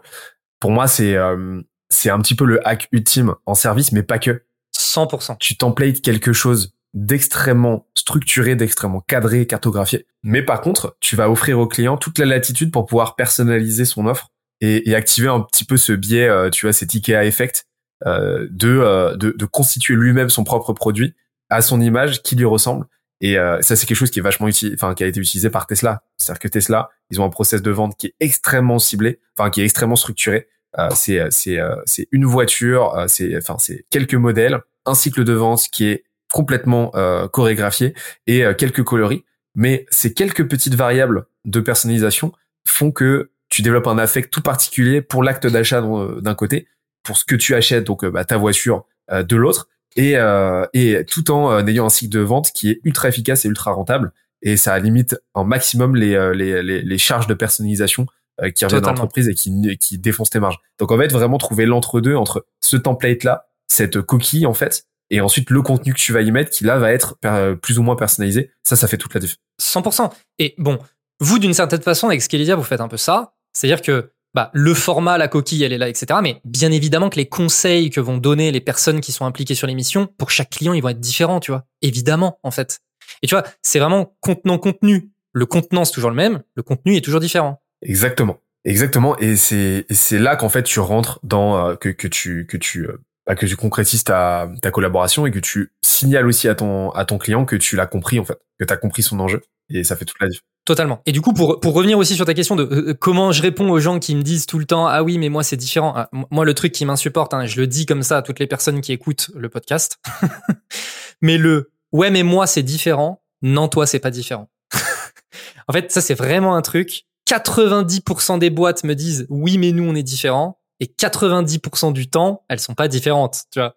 C'est en fait le truc c'est que oui effectivement il y a des spécificités métiers. Oui effectivement il y a blablabla. Bla mais en fait, c'est c'est c'est les 10% euh, de visible. Tu sais, c'est l'iceberg, quoi. En fait, ce qu'il y a de différent, c'est ce que les gens voient. Mais en fait, ce qui se passe derrière, la machine, le moteur, c'est toujours le même. Je veux dire, bon, en plus, je, peux en parler parce que j'ai travaillé dans le secteur automobile avant de travailler dans le marketing. J'étais dans le, j'étais acheteur de composants électroniques, et donc je sais exactement ce qu'il y a dans des voitures, etc. Et un truc qui est assez marrant, c'est que, tu vois, pour reprendre l'exemple de la voiture Tesla, etc., etc un truc que les gens ils ont du mal à capter, c'est par exemple les phares. Tu vois, tu, tu prends les phares des voitures. Bon, moi qui ai travaillé là-dedans, donc je peux en parler. Mais en fait, euh, ton, le, le phare, c'est tout le temps exactement la même carcasse, tu vois. Et en fait, ce qui change, c'est la position des LED, le design du truc, etc. Mais à l'intérieur de ton design et derrière tes LED, t'as toujours le même truc, tu vois. Et en fait, les, les, tu vois, si toi tu regardes, tu compares les phares des voitures, tu vas te dire ah oui, mais en fait chaque truc c'est différent et tout machin. Oui, mais en fait industriellement euh, c'est tout le temps la même chose, etc. Tu vois, c'est vraiment tout le temps le même truc. Et là en fait, tu vois, la plupart des clients ils se rendent pas compte que en fait ils ont exactement le même problème que leurs voisins, mais parce que c'est un secteur extrêmement, parce que eux ils se voient dans une niche extrêmement spécifique, et bah du coup ils s'imaginent que leurs problèmes sont uniques. Mais en fait les problèmes sont constamment les mêmes, tu vois. Et donc moi mon challenge c'est de faire comprendre que j'ai bien compris le problème, ça c'est toujours le même truc, je l'ai bien compris, mais que l'offre, elle est justement faite pour régler le problème et, et c'est une bonne chose en fait que ce soit le même problème que le voisin, parce que moi ça me rend plus efficace. Le fait que j'ai déjà vu ce problème 30 fois, il fait que je saurais exactement sur quoi appuyer pour le régler, tu vois. Et donc souvent il y a un peu ce truc d'ego de oui mais moi c'est différent, mais non mais c'est une bonne chose que ce soit pas différent c'est une bonne chose pour toi que ce soit pas différent. Parce que tu sais exactement comment prendre le, le, le, truc du voisin, comment l'appliquer pour toi. Donc voilà, moi j'essaye toujours de casser un peu ce truc en disant non non mais regarde, en fait je vois très bien et bon euh, l'avantage d'avoir fait de l'agence c'est que j'ai vu passer beaucoup de clients etc etc et donc typiquement quand on me dit oui mais moi c'est différent, moi je suis capable de sortir de mon chapeau un exemple que j'ai déjà vécu en disant tu vois ça ta ta ta ta ta ta t'as pas l'impression que c'est exactement la même chose? Ah ouais si c'est vrai c'est exactement la même chose bah voilà et pourtant c'est pas ton secteur tu vois donc euh, c'est un, un, peu ça le truc. Bah c'est euh, faut jamais faut jamais confondre euh, le macro et le micro. C'est-à-dire que c'est pas parce que tu as des petites ramifications micro qui vont diverger, effectivement, bah voilà le secteur d'activité, quelques quelques mouvances opérationnelles, etc. Il n'empêche que à l'échelle macro, bah t'es t'as exactement les mêmes enjeux que ton voisin, que euh, la boîte qui est euh, dans un secteur qui n'a rien à voir avec le tien, c'est-à-dire bah, de faire un produit que les gens veulent, euh, qui s'adresse à la bonne audience, qui est suffisamment différencié de ses concurrents pour être achetable. Et en fait, c'est toujours les mêmes enjeux. Et, et, et, ça, une fois qu'on l'a compris, en fait, ça rend les choses beaucoup beaucoup plus simples, quoi. Mais c'est quoi toi les, les patterns Enfin, c'est quoi les ouais, les grandes récurrences que tu observes en termes de problématiques clients aujourd'hui? En fait, elles sont elles sont. Du coup, ça fait vraiment le lien avec ce que tu viens de dire pour moi, il y a les problématiques, elles sont généralement souvent les mêmes en fonction de, de, de catégories de, de, de business. Donc tu vois, typiquement, faire du service en B2B, que tu sois une agence social media, une agence SEO, une agence, peu importe, tu fais du service B2B, donc généralement tes problèmes, ça va toujours être les mêmes. Ensuite, tu as le SaaS B2B, pareil, c'est souvent un peu la même chose. Euh, alors, SaaS B2B, par contre, il y a, y a, un élément qui diffère souvent, c'est est-ce que c'est du self-service ou est-ce que c'est euh... du high ticket quoi. Ouais, exactement. Et donc en gros, est-ce que tu as des sales ou est-ce que tu pas de sales? Ça par exemple, c'est vraiment une catégorisation, c'est si ton produit les gens ils viennent, c'est Mailchimp, les gens ils viennent, ils prennent leur euh, leur abonnement euh, à 20 balles et puis et puis ils ont pas besoin de parler à quelqu'un versus ils ont besoin de parler à quelqu'un euh, etc. Bah ça tu vois, c'est deux catégories différentes alors que c'est dans la grosse catégorie SaaS. Ça je veux bien l'entendre, tu vois. Euh, e-commerce, c'est une catégorie peu importe le e-commerce, les problématiques sont toujours les mêmes.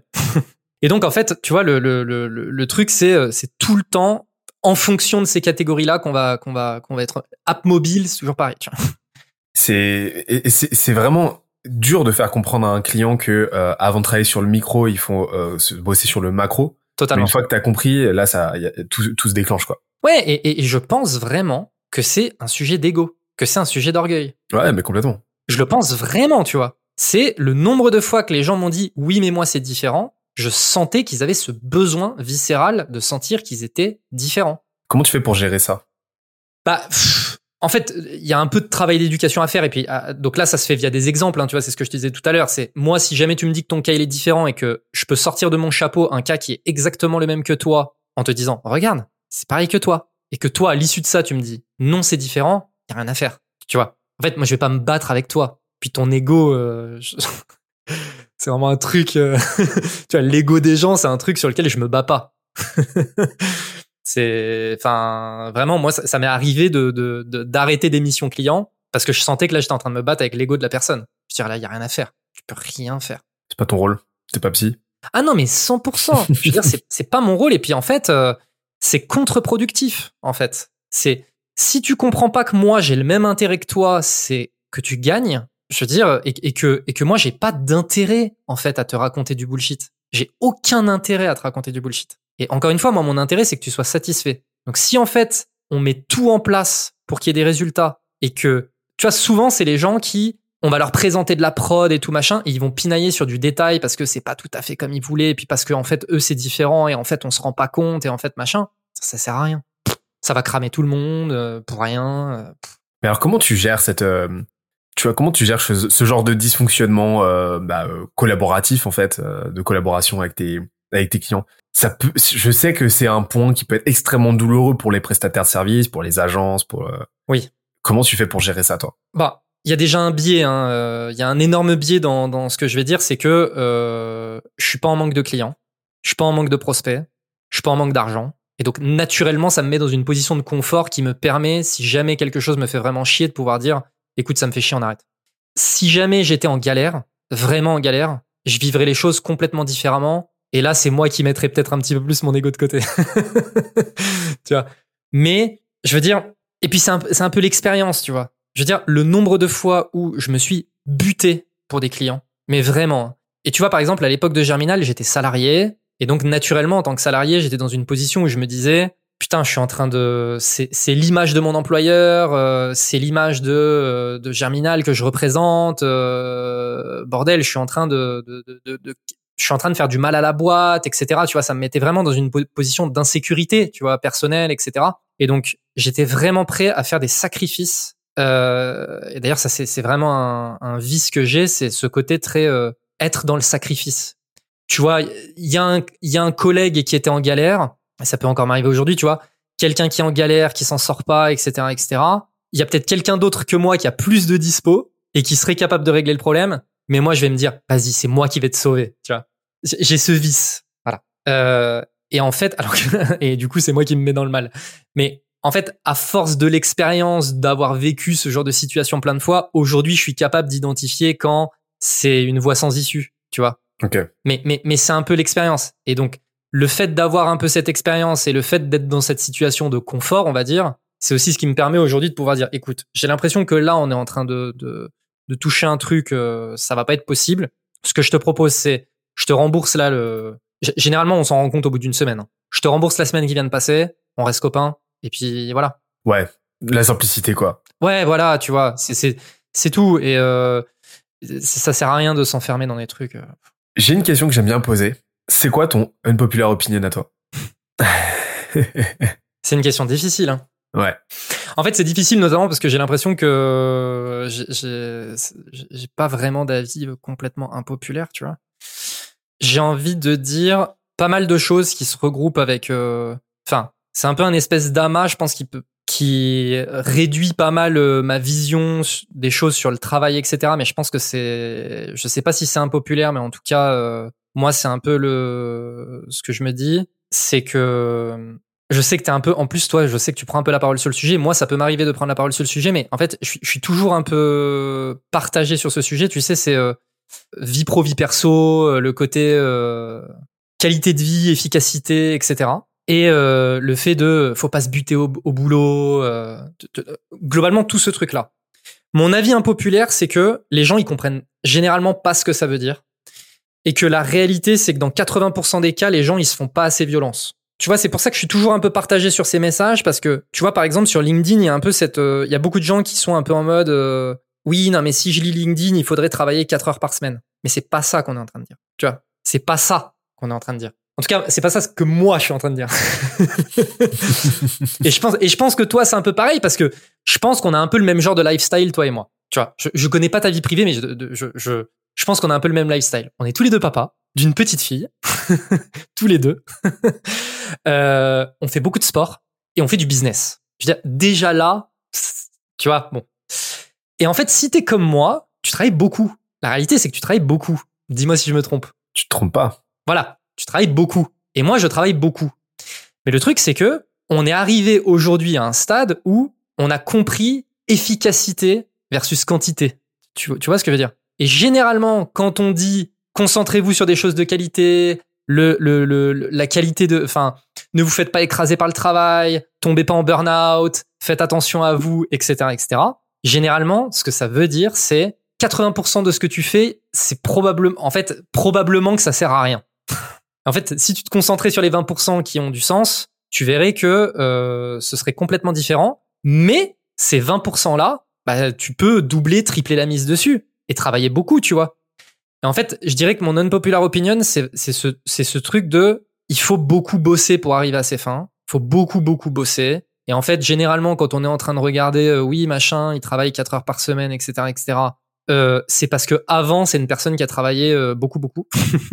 tu vois? Et, et, et je, je sais pas si, tu vois, moi, pour moi, j'ai l'impression que c'est une évidence, mais, j'ai, mais, mais quand, quand je lis LinkedIn, j'ai l'impression que ça, c'est devenu une populaire opinion de penser ça, tu vois. Je te, je te, pour compléter ce que tu, ce que tu disais sur, euh, sur le, le, le, type qui est en 4 hour work week, euh, qui bosse que 4 heures par semaine, euh, non seulement c'est quelqu'un effectivement qui, je pense, a fourni énormément de temps au préalable. D'ailleurs, c'est euh, si, on lit le livre de Tim Ferriss, c'est un prérequis, c'est-à-dire que tu vas bosser comme un malade mental euh, jusqu'à jusqu'à euh, jusqu'à élaguer ton emploi du temps, automatiser, déléguer de sorte à arriver in fine à quelque chose d'extrêmement léger euh, niveau calendaire. Mais c'est aussi le produit dérivé d'une expertise absolue en identification des effets de levier dans ton quotidien, c'est-à-dire te concentrer avec obsession sur uniquement ce qui génère le plus fort output et, et, virer tout le reste. Donc euh, virer, déléguer, automatiser euh, ou, euh, ou le planifier pour plus tard. En gros, c'est tout simplement ça. Et, et, ça repose aussi sur vraiment, et tu l'as dit toi-même, sur un distinguo total entre efficacité versus productivité. Je pense que toi, je, je t'ai pas entendu parler une seule fois de, de productivité en fait stricto sensu, c'est-à-dire euh, bah, accumuler les tâches en fait et, euh, euh, la seule culture de on va faire le plus d'heures possible, etc., le plus de tâches possible, et on quantifie le, le degré de notre réussite au nombre de tâches qu'on a fait dans notre journée. je trouve que c'est complètement con perso. Par contre, je suis plus dans une logique d'efficacité, c'est-à-dire ok, parmi toutes ces tâches potentielles que tu pourrais faire au quotidien, laquelle va générer le plus fort résultat? Et voici laquelle, voilà, et voici cette tâche sur laquelle tu dois te concentrer aujourd'hui en, en absolue priorité. Et le reste, en fait, on verra plus tard. Soit tu délègues, soit tu automatises, soit bah tu vires parce que finalement c'est pas si utile que ça. Et, et, et ça, ça change. Une fois qu'on l'a compris, ça change tout. Mais perso, et ça c'est un truc euh, que je dis. Et je pense que toi aussi, euh, qui a un beau parallèle comme tu l'as souligné. Euh, perso, ça, je n'ai pu l'apprendre qu'en frôlant deux fois le burn-out. Ah mais pareil, en fait, pareil. C'est vraiment un truc c'est dans les moments où tu es vraiment dans le mal et où tu te dis je peux plus tenir ce rythme que moi moi j'ai fait un truc très bête hein. j'avais jamais délégué de travail euh, tu vois j'avais jamais vraiment délégué le travail euh, à un assistant une assistante ou ce genre de choses euh, et, et en fait il y a eu un moment donné où j'ai pris toutes mes tâches mais toutes toutes mes tâches récurrentes. Je les ai toutes notées. Mais ça passe par de, vraiment les tâches les plus micro possibles. Du type c'est pas faire un devis, c'est préparer le devis, euh, le l'envoyer au, au, prospect, relancer pour obtenir la signature, l'archiver une fois qu'il y a la signature. Tu vois, c'est vraiment, c'est pas juste la tâche faire un devis. Non, c'est toutes les actions qui sont liées au fait de faire un devis. J'ai tout posé sur papier et je me suis dit comment est-ce que je peux virer 80% de ces tâches-là, tu vois? Mais bah si tu enfin tu vois euh, ça tu peux le faire que quand tu es vraiment euh, au bord de l'impasse Et, euh, et c'est- ça a vraiment, c'est vraiment un truc. euh, il faut passer par là. C'est c'est vraiment un truc. euh, moi, je, je pense qu'il faut passer par cette, cet aspect quantité. Et effectivement, dépiler une- quantité de tâches folle, c'est pas très intéressant. Je pense que la productivité, il y a aussi un biais, et notamment Notion n'est pas innocent dans ce, dans ce truc-là. C'est les gens qui passent plus de temps à gérer leur système Notion qu'à effectivement faire des trucs. Je sais pas si tu vois ce genre de, de, de, de, de truc là, des, des gens, ils ont leur template Notion, tu sais, qu'ils ont passé trois semaines à préparer. Ah mais je je, je peux alors c'est marrant parce que c'est un truc que j'ai commenté hier soir sur un post sur LinkedIn que ça m'arrive de commenter. J'ai commenté mon unpopular opinion à moi du jour qui était Notion en équipe, c'est une bénédiction. Oui. Mais Notion en solo, c'est un calvaire. J'ai prévu de faire une vidéo YouTube qui partage exactement mon système, notamment de création de contenu et de productivité, etc. Parce que, en fait, aujourd'hui, je pense vraiment que moi, je suis un peu un geek de la productivité. J'aime bien tester des trucs, etc. Tu vois, des, outils, des machins, euh, blablabla. Et en fait, aujourd'hui, je pense avoir trouvé vraiment le système qui me convient le mieux. en fait, il est dix fois plus simple que la grande majorité des gens, tu vois. Et juste, bah, c'est efficace, quoi. Tu vois. Et en fait, c'est tout. Et aujourd'hui, tu vois, typiquement, il y a, il y a un truc, c'est, euh, je reviens sur les tâches. Il y a des tâches, je les ai dans ma to-do depuis un mois. Et en fait, il y a un moment donné où quand ça fait un mois que la tâche elle est là, je me dis, en fait, elle est juste pas du tout important. Dégage-la, en fait. On s'en fout. tu, tu vois ce que je veux dire? Ouais. Parce que c'est pas une priorité. Et en fait, ça a pas été une priorité pendant 30 jours. quand le, ce truc-là, c'était censé être ta priorité il y a 30 jours et que 30 jours plus tard, tous les jours, elle réapparaît dans ta to-do et tu la repousses, c'est que c'est pas important, en fait, tu vois. Mais la procrastination, c'est un signal hein. Mais 100%. C'est un signal. Donc, euh, donc euh, ouais, je suis totalement. euh, Enfin voilà. En tout cas, euh, voilà, je dirais que mon unpopular opinion, c'est euh, les gens se font peut-être pas assez violents. C'est le côté un peu lifestyle, euh, 4 heures, bosser 4 heures, etc., etc. Je pense que c'est pas c'est pas très intéressant. Et euh, et, et, et j'ai j'ai un peu le sentiment aussi que c'est le genre de truc qui arrive quand t'es encore une fois dans une situation personnelle confortable, parce que euh, ce genre de questions, enfin, se poser ces questions-là, c'est déjà un problème de riche, tu vois. Dit de manière un peu grossière, tu vois, mais moi, voilà, je, je pense vraiment ça, tu vois. Moi, j'ai des, j'ai des amis, ils galèrent. Je vais pas commencer à leur dire oui, non, mais alors attends, parce que en fait, euh, tu vois, tu vois, euh, ton, ton, ton équilibre vie pro, vie perso, blablabla. Ah non, ils sont en galère, tu sais, à la fin du mois, faut bouffer, quoi. C'est tout. Et donc, oui, bah, effectivement, ils vont faire des heures sup. Comme tu l'as dit tout à l'heure, euh, c'est en, en faisant que tu repères les patterns et c'est sur la base de ces patterns que tu peux construire en fait. Mais forcément, la récurrence des tâches, euh, l'in- l'inutilité des tâches, euh, ton ton ratio input-output, ce que tu euh, ce que tu investis, ce que tu reçois euh, en termes d'énergie, en termes de temps passé, etc.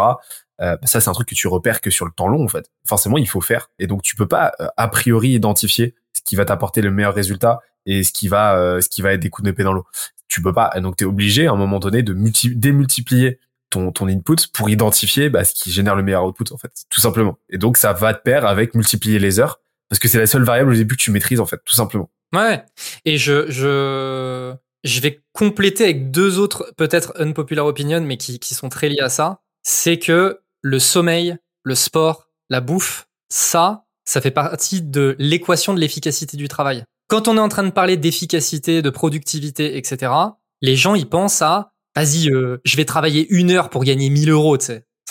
Non, mais en fait, ce qui fait partie de l'efficacité et de la productivité et du fait d'être quelqu'un de, de, de, de d'amplifier, tu vois, si on peut en, tu vois, le fait de s'amplifier, ça passe par bien dormir, bien manger, faire du sport. Tu vois, ça c'est un truc bête. Regarde les fondamentaux.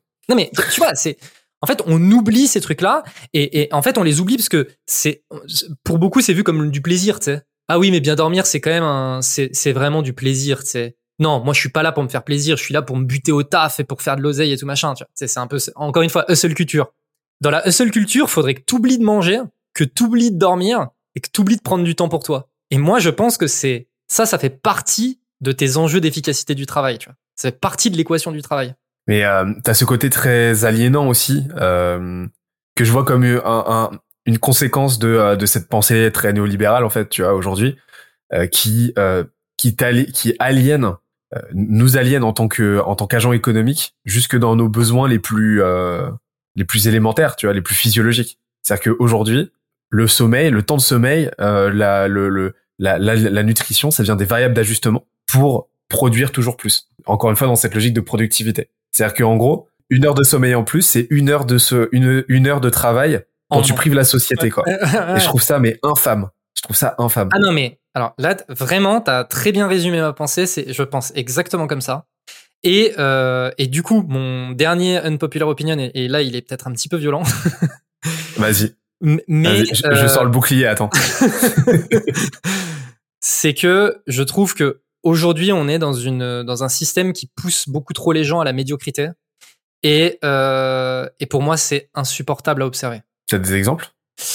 En fait, euh, je, encore une fois, je, je, je suis d'accord avec les discours de euh, il faut pas se buter au travail, il faut pas aller au burn-out, il faut pas, euh, tu vois, le management toxique, il faut éviter le management toxique, euh, ce genre de choses. Mais je trouve qu'on a, on a poussé le curseur un peu loin dans une situation où les gens, ils ne sont absolument pas prêts à accepter la moindre situation d'inconfort. Et tu vois, je veux dire, un, un manager qui te dit t'as fait du mauvais taf, il est pas en train de te harceler. il est en train de te dire que t'as fait du mauvais taf. vois, c'est quand même deux choses complètement différentes. Et pour imager, euh, je, je dirais, alors, je- je- du coup, je vais pas prendre un truc d'aujourd'hui, je vais prendre un truc historique, mais qui image un petit peu ma pensée. C'est, je suis absolument pas croyant, etc. Mais je vais prendre un- un- quelque chose qui est en lien avec euh, les croyances et la religion. Mais je vais te prendre le cas de, des cathédrales. Ok? Il y a des gens, ils ont commencé à bâtir une cathédrale, ils se sont butés, tu vois, pour porter des pierres et des machins et des trucs. Ils ont pas vu la fin de la cathédrale. Ils l'ont pas vu. Le truc, il a mis 300 ans à voir le jour, tu vois. Après eux, il y a des, des générations entières qui se sont encore butées, etc., etc., dans un but ultime, une espèce de vision sacrée de on est en train de construire ça pour un espèce de bien commun, un truc euh, d'humanité, un truc religieux, etc., etc., tu vois. Et on peut en dire ce qu'on veut, mais moi je trouve qu'il y a quand même un truc un peu poétique et un truc quand même assez euh, incroyable dans le fait qu'il y ait des humains qui aient permis ça. Et nous, tu vois, aujourd'hui, en tant que bon occidentaux et tout machin, on regarde les cathédrales et on se prend en photo et on la met sur Insta, tu vois. Et c'est en mode ah putain, elle est trop belle cette cathédrale, tu vois. Et en fait, putain, mais il y a des gens, ils, ils se sont, tu vois, ils avaient une vision et ils se sont donnés, mais ils se sont donné tellement de mal et le soir, ils étaient complètement éclatés et ils se couchaient avec le sourire en se disant putain, j'ai contribué à un espèce de truc hyper ultime, tu vois. Et donc quand je dis que et, tu vois ça pour moi c'est l'inverse de la médiocrité. Alors, faut pas aller jusque là, bien évidemment. Je, je souhaite pas que les gens ils portent des pierres à longueur de journée et qu'ils construisent une cathédrale. je, je veux pas de ça, tu vois. je n'ai pas envie de ça. Mais il n'empêche que tu vois, tu vois ce truc de se battre pour un espèce de truc ultime, une vision sacrée, un truc euh, parce que c'est ce que tu veux pour l'humanité, c'est ce que tu veux pour euh, pour euh, la planète, c'est ce que tu veux pour machin. Je trouve que quand même c'est c'est super et aujourd'hui on est en train de pousser les gens à faire complètement l'inverse, tu vois. C'est-à-dire que bah il faut absolument s'écarter de tout ça et de et de se battre pour les choses et tout. Et je trouve ça triste à souhait quoi. Et c'est quoi ta vision ultime, toi? Attends.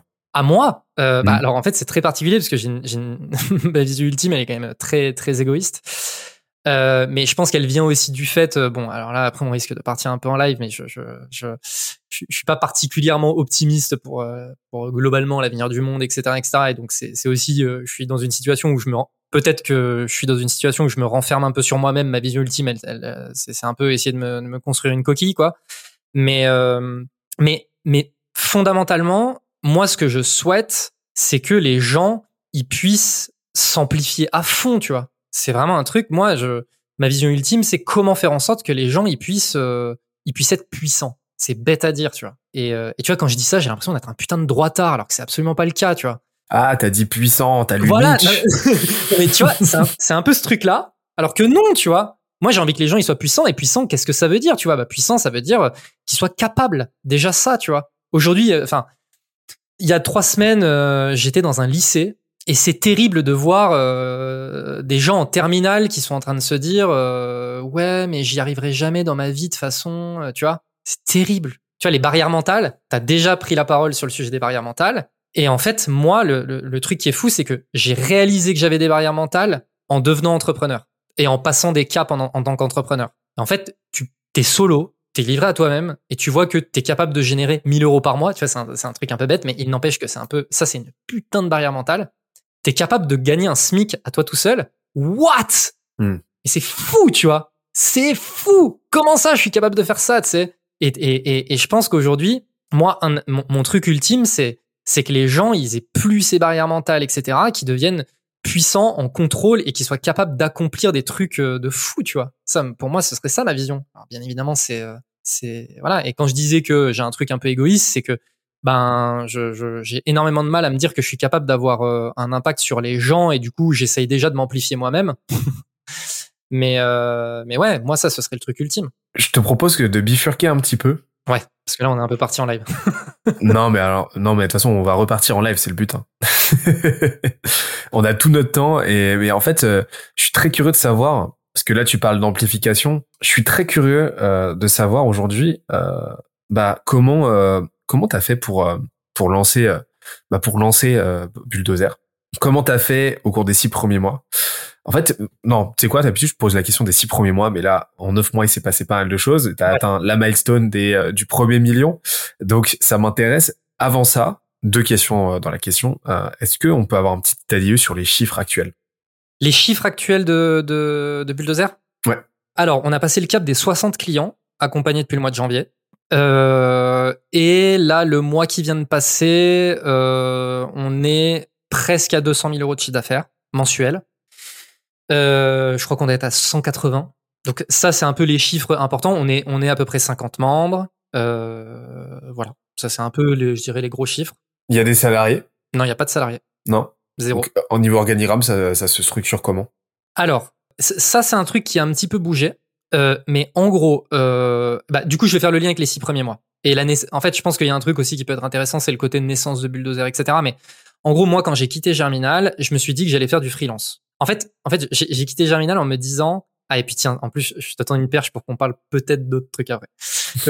Quand j'ai quitté Germinal, je me suis dit, je, veux, je voulais entreprendre, mais je savais pas exactement dans quoi. Donc, j'ai commencé à m'intéresser à plein de trucs parce que je m'intéresse à plein de trucs, en fait. Il y y a plein de sujets qui m'intéressent. Donc, j'ai commencé à faire euh, de la prestation de service, du freelance, parce que bah, j'avais déjà une petite audience sur LinkedIn et du coup, bon, c'est quand même un peu le hack.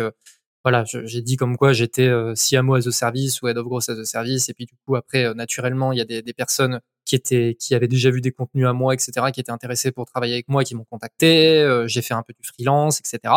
Euh, j'ai commencé à m'intéresser aussi à de l'investissement en startup. J'ai été contacté par des boîtes pour investir dans les startups et tout, donc j'ai commencé à regarder un ça. Après, j'ai été en discussion avec eFounders pour monter une boîte avec eux. Euh, après, été en discussion avec euh, des amis pour monter euh, pour monter une boîte. Après, donc j'ai racheté un e-commerce avec deux amis. Euh, et puis, donc il y a eu un moment donné où, en fait, euh, tu vois, le problème euh, concernant la prestation de service, c'est le problème que je mentionnais tout à l'heure, à savoir, bah, je, les gens, ils me contactaient, ils avaient besoin d'une équipe, ils, ils tu vois, et ça, ça a été un problème récurrent. C'est vraiment, j'ai commencé à me dire, putain, mais ils sont, ils me contactent tous en pensant que j'ai 10 bras. Et donc, Enguerrand, qui est mon associé donc sur euh, sur Bulldozer, qui pour la petite histoire était un de mes clients chez Germinal, à l'époque où il était head of growth de, de, de Ornicar. Donc on, on, on s'envoyait un petit peu du business, tu vois, on commençait à s'envoyer des petits trucs et tout. Et puis donc on, on discute et puis on voit que du coup il y a ce problème récurrent. Il me dit putain mais moi c'est tout le temps pareil.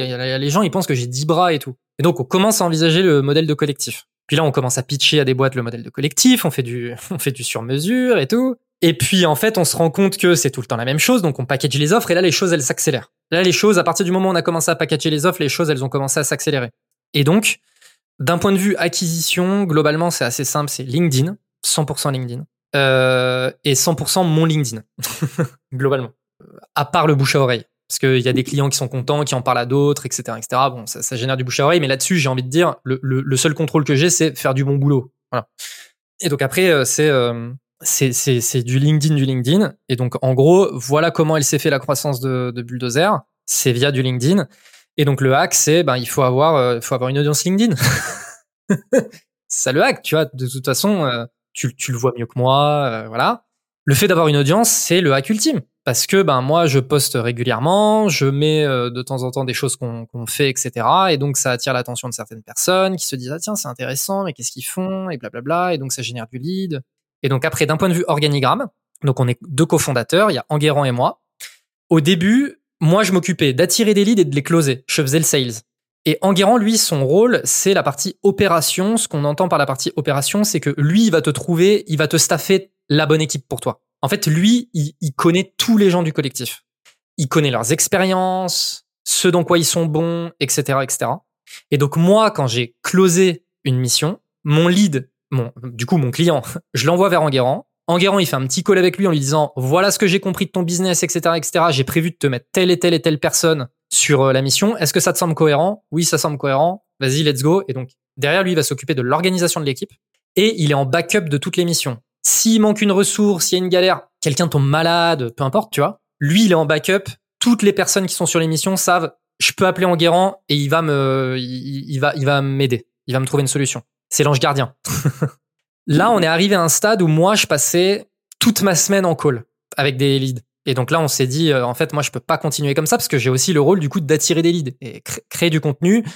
Toi, je, j'ai le sentiment que c'est un truc sur lequel tu as des réflexes, tu es capable de faire les choses de manière rapide, etc. Moi, je, ça me prend beaucoup de temps. En fait, les, les gens se disent que je suis bon en création de contenu parce que j'ai des bons résultats, mais en fait, ils voient pas l'effort que ça, que ça me demande pour écrire chaque post LinkedIn. J'y passe un temps fou, tu vois. En fait, à l'écrit, je, je, je galère. À l'écrit, je galère. Ça se voit pas. Bah ouais, mais je galère de fou. ah non, mais je galère, c'est un truc de malade. Je pense qu'en moyenne, un post LinkedIn me prend une heure. Un post. Imagine. Enfin, et, et ça m'arrive vraiment des fois de tourner, là, tu vois, la pièce dans laquelle je suis. Je suis debout en train de tourner en rond, en train de me dire, mais c'est pas possible, mais tu vas pas t'en sortir. Il, il, va jamais sortir, ce poste. Tu vois? Bref. Euh, et donc, en fait, là, maintenant, on a Léa qui a repris la partie sales, donc qui s'occupe de la partie closing. Comme ça, moi, je peux me concentrer sur euh, la création de contenu. Et donc, de toute façon, de toute façon, le, le, le, le, passage de je fais du sales à je fais plus de sales, il s'est vu c'est à partir du moment où j'ai plus fait de sales, j'ai lancé la chaîne YouTube, j'ai lancé le podcast, etc. Parce que bah, j'ai retrouvé du temps. Et comment t'as fait pour la faire, euh, la faire monter en compétence Parce que de ce que de ce que je comprends, là, c'est toi qui t'occupes de la partie vente. Euh, donc en fait, on va parler de ta méthode après, mais le gros de ta, le, il y a, y a, quand même deux composantes clés. C'est le fait déjà que t'es fondateur, euh, que t'es, euh, que t'es, euh, que t'es cofondateur, que t'es CEO aussi, euh, que donc t'as une légitimité, une autorité toute trouvée. Et cette autorité elle est nourrie par la deuxième composante qui est ton expertise. Oui. C'est-à-dire que tu bénéficies de ton propre effet de réseau euh, interne, personnel, qui est que t'as vu énormément de choses. Oui. Que t'as une vraie expertise, une vraie expérience, deux vraies expériences au pluriel dont tu peux nourrir en fait dans une logique de consultation ta porte de valeur. 100% voilà. Tes euh, tes, tes appels. Euh, comment est-ce que tu as fait pour répliquer ça avec le même degré le même niveau de performance euh, comment tu as fait pour pour ouais pour le faire faire par quelqu'un d'autre? Alors il s'avère que Léa elle a été CRO de boîte elle est head of growth sur certaines missions de bulldozer elle a quand même une grosse grosse expertise tu vois? Je veux dire tu moi, j'ai fait des... la transition, je vais t'expliquer comment ça fait la transition, c'était très marrant. Et en fait, c'est typiquement le genre de moment où tu te dis, OK, là, je suis sur quelqu'un qui est vraiment balèze. J'ai fait, euh... j'ai fait un call avec euh, Léa. Je lui ai dit, voilà les offres, voilà les pricing, voilà les leviers sur lesquels tu peux appuyer, voilà les problèmes qui sont tout le temps les mêmes, voilà euh, les réponses qui fonctionnent bien, voilà, tu vois. Bon, je vais fait un peu le topo là-dessus. Elle m'a dit, OK, OK, bah vas-y, euh, mets-moi en call avec toi et je vais me mettre en observateur. Ok. J'ai fait deux calls avec elle. J'en ai fait deux. et le premier, euh, on fait un débrief. elle me dit, ouais, alors là, moi, je pense que tu aurais mieux fait de faire ça, ça, ça, ça, ça, tu vois. je veux dire, je venais de closer euh, presque un million d'euros de chiffre d'affaires en neuf mois. Mais elle, le premier truc qu'elle me dit, c'est ouais, moi je pense que là, dans ton process, tu pourrais améliorer ça, ça, ça, ça, ça. déjà là, je me suis dit ok. Et puis des, des, des remarques hyper pertinentes. Puis ok, elle sait de quoi elle parle. Le deuxième call, elle me fait le débrief. Elle me dit, ah, et puis je lui ai montré que j'ai pris en compte ses remarques. Tu vois, c'est toujours ce truc. Je lui ai montré que j'avais pris en compte ses remarques et tout. Elle me fait le débrief, elle me dit ouais génial et tout. Euh, j'ai vu que tu avais pris en compte mes, mes remarques et tout machin. Bon écoute, moi je me sens prête. Donc ce que je te propose là, les trois prochains du coup c'est moi qui les fais. Euh, je suis pas sûr que ce soit ce soit pertinent que tu sois présent. Euh, euh, vas-y, je te fais un point euh, dans deux trois jours là pour te dire comment ça s'est passé. Et puis voilà, fin. tu vois le truc? Et en fait, quand t'es face à quelqu'un qui est comme ça, qu'est-ce que tu veux dire, tu sais? Qu'est-ce que tu veux dire? Je prends les clés, tu sors. c'est vraiment ça, quoi. Et donc, moi, j'ai fini ces deux calls, j'ai écrit à Enguerrand, parce que c'est la meilleure amie d'Enguerrand, et je lui ai dit, Léa, c'est une putain de boss. Et elle a fait deux, trois calls toute seule. Elle m'a dit, vas-y, je veux te faire un débrief, tu me dis ce que t'en penses et tout, machin. Elle me dit, j'ai été confronté à tel et tel et tel problème. Voilà ce que j'ai dit, t'en penses quoi et tout, machin. Et voilà. Et tu vois, et on se fait des points maintenant de manière régulière. Et après, il y a une réalité qui est effectivement le fait que moi j'ai vu plus de 50 clients, des cas, euh, les, tu vois les petits cas un peu uniques, les petits cas particuliers, etc. euh, J'en ai bouffé pas mal. Et donc souvent on communique elle et moi. On a un canal de communication, tu vois, sur Slack où euh, souvent elle me dit là j'ai un lead, voilà les problématiques, etc., etc. Euh, là moi je suis un peu coincé, j'aimerais bien que tu interviennes dans un deuxième call et j'interviens. Mais voilà, Donc tu et donc en fait vous documentez tout quoi. ouais on documente. Ok. Ce qui et ça c'est un truc fondamental. Hein. C'est un truc vraiment fondamental. C'est que si demain tu veux scaler l'équipe sales, bah, au moins t'as toute cette documentation que t'as faite. Et on parlait tout à l'heure d'effets de d'effets de réseau. Bah, C'est c'est là que tu peux créer euh, tu peux créer d'ores et déjà dès aujourd'hui une machine euh, une machine bien vénère euh, qui va te permettre de euh, qui va te permettre derrière de recruter de border d'autant plus rapidement. Tu sais, on fait un truc bête que je conseille vraiment, notamment sur la partie sales. Alors, euh, pour le coup, c'est assez spécifique au modèle agence euh, qu'on a avec euh, des clients à la fois B2B, à la fois B2C, à la fois du service, à la fois du produit, à la fois de l'app, à la fois du e-commerce, à la fois blablabla. Mais en fait, j'ai fait un fichier Excel où j'ai mis tout, où en fait, tous les membres du collectif, alors il y en a qui l'ont fait de manière sérieuse, d'autres un peu moins, mais tous les clients sur lesquels ils avaient déjà bossé, et on a catégorisé, et on a mis une espèce de petite description de c'était quoi l'enjeu de la mission. Donc, je sais pas, moi je vais te dire, ok, euh, comme client, il y a, j'ai bossé avec Asphalt, c'est du e-commerce, euh, c'est du B2C. L'enjeu c'était euh, ça. Ensuite, j'ai bossé avec euh, Kimono, c'est du B2B et c'est machin. Ensuite, j'ai bossé avec Frishti, B2B. Euh, B2B pourquoi? Parce qu'en fait, on a lancé, j'ai lancé l'offre B2B de Frishti, etc., etc. Et en fait, elle, ce qu'elle fait, euh, ce qu'elle, ce qu'elle est capable. Et puis du coup, je mets mon nom. Je mets bah ça c'est Jordan. euh, Après il y a Nathan. Après il y a euh, euh, Léa. Après il y a peu importe. Et elle, quand avant de, de prendre un lead au téléphone, immédiatement, elle prend ce fichier Excel. Elle filtre sur OK, donc ça, ce client, c'est du B2B, c'est du, euh, c'est du service. Elle voit toutes les refs qu'on a, tous les différents trucs. Et du coup, elle est capable de se dire immédiatement, OK, si je suis en galère, je vais être capable de faire intervenir Nathan sur un deuxième call qui va être capable d'expliquer ce qu'il a fait exactement pour ce client-là. Et pour, euh, tu vois, tu vois en fait, c'est un espèce de truc bête, mais ce machin-là, tu sais que tu peux toujours t'appuyer sur quelqu'un qui a déjà vécu quelque chose de similaire. Mais c'est fondamental. Ça c'est ultra intéressant ce que tu dis, ce travail de de cartographie euh, en gros. C'est ça. tu, tu, tu documentes tout et euh, tu relis les points et ça te permet de, de jamais être à court. Et, mais ça, c'est un truc que toutes les boîtes devraient faire. Si tu rencontres un cas, si tu te retrouves dans une situation que tu ne connaissais pas, tu la documentes de sorte à ne plus jamais, jamais te retrouver euh, pris de court et surtout que personne dans la boîte ne se retrouve pris de court à nouveau. Quoi. Complètement. Ça, ça devrait être un réflexe, mais tellement de boîtes ne le font pas ça. Il y, a- il y a une réalité, c'est que, tu vois, nous, par exemple, là, on est en train de, de travailler sur une espèce de bibliothèque de use case. Parce que là, tu vois, le, le- le petit fichier Excel que je viens de te donner, du coup, c'est un truc vraiment euh, hyper rapide. Enfin, vraiment, je pense que moi, pour remplir euh, la trentaine de lignes euh, que j'avais en tête euh, de clients qui me sont venus un peu comme ça, ça m'a pris 10 minutes, tu vois. Mais nous, là, ce qu'on veut, c'est créer une espèce de bibliothèque de, de use case, de sorte à ce que, euh, je sais pas, euh, euh, Sarah, quand elle est sur une mission et qu'elle est en train de galérer et de se dire mince, putain, attends, euh, pff, comment il faut que je prenne ce truc-là et tout machin, elle va dans la bibliothèque de use case, elle est capable de faire les filtres, elle est capable de voir précisément la prod qui a été faite, les résultats qui ont eu, euh, les apprentissages qui ont été tirés, etc., etc., de sorte à vraiment faciliter le travail de tout le monde. La réalité, c'est que, tu vois, typiquement, cette, cette bibliothèque de use case, on est un peu en train de procrastiner dessus parce que, bah, le passif, il est costaud. Et donc, tu vois, c'est un peu ce côté heavy lift de, putain, sortir le truc de terre, c'est vraiment, ça va demander beaucoup, beaucoup de boulot.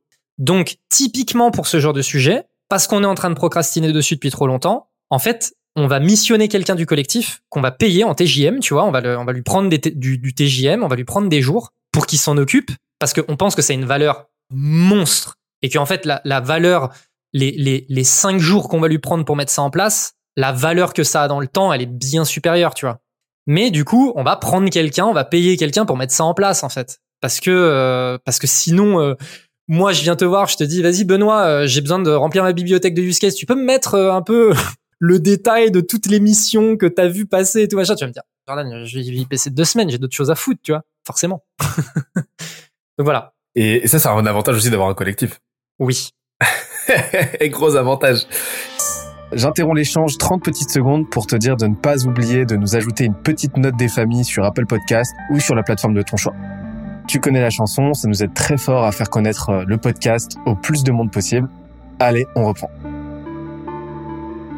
Et hum, aujourd'hui, tu continues de faire des appels de vente en deuxième appel, mais pendant un moment, t'en as quand même mangé des, des appels de vente. Beaucoup, Voilà, beaucoup. beaucoup, beaucoup, beaucoup. Euh, J'imagine que ça se prend- ça se compte en, en centaines. Oui. C'était quoi ta méthode? Parce que tu sais que c'est un vrai sujet. T'es pas sales de métier. Non. Mais tu sais vendre. Oui. Logiquement. T'as appris par la force des choses. Alors comment déjà tu as tu es monté en compétence sur le sujet? Déjà première question. Et deuxième question, comment est-ce que tu opérais ta vente?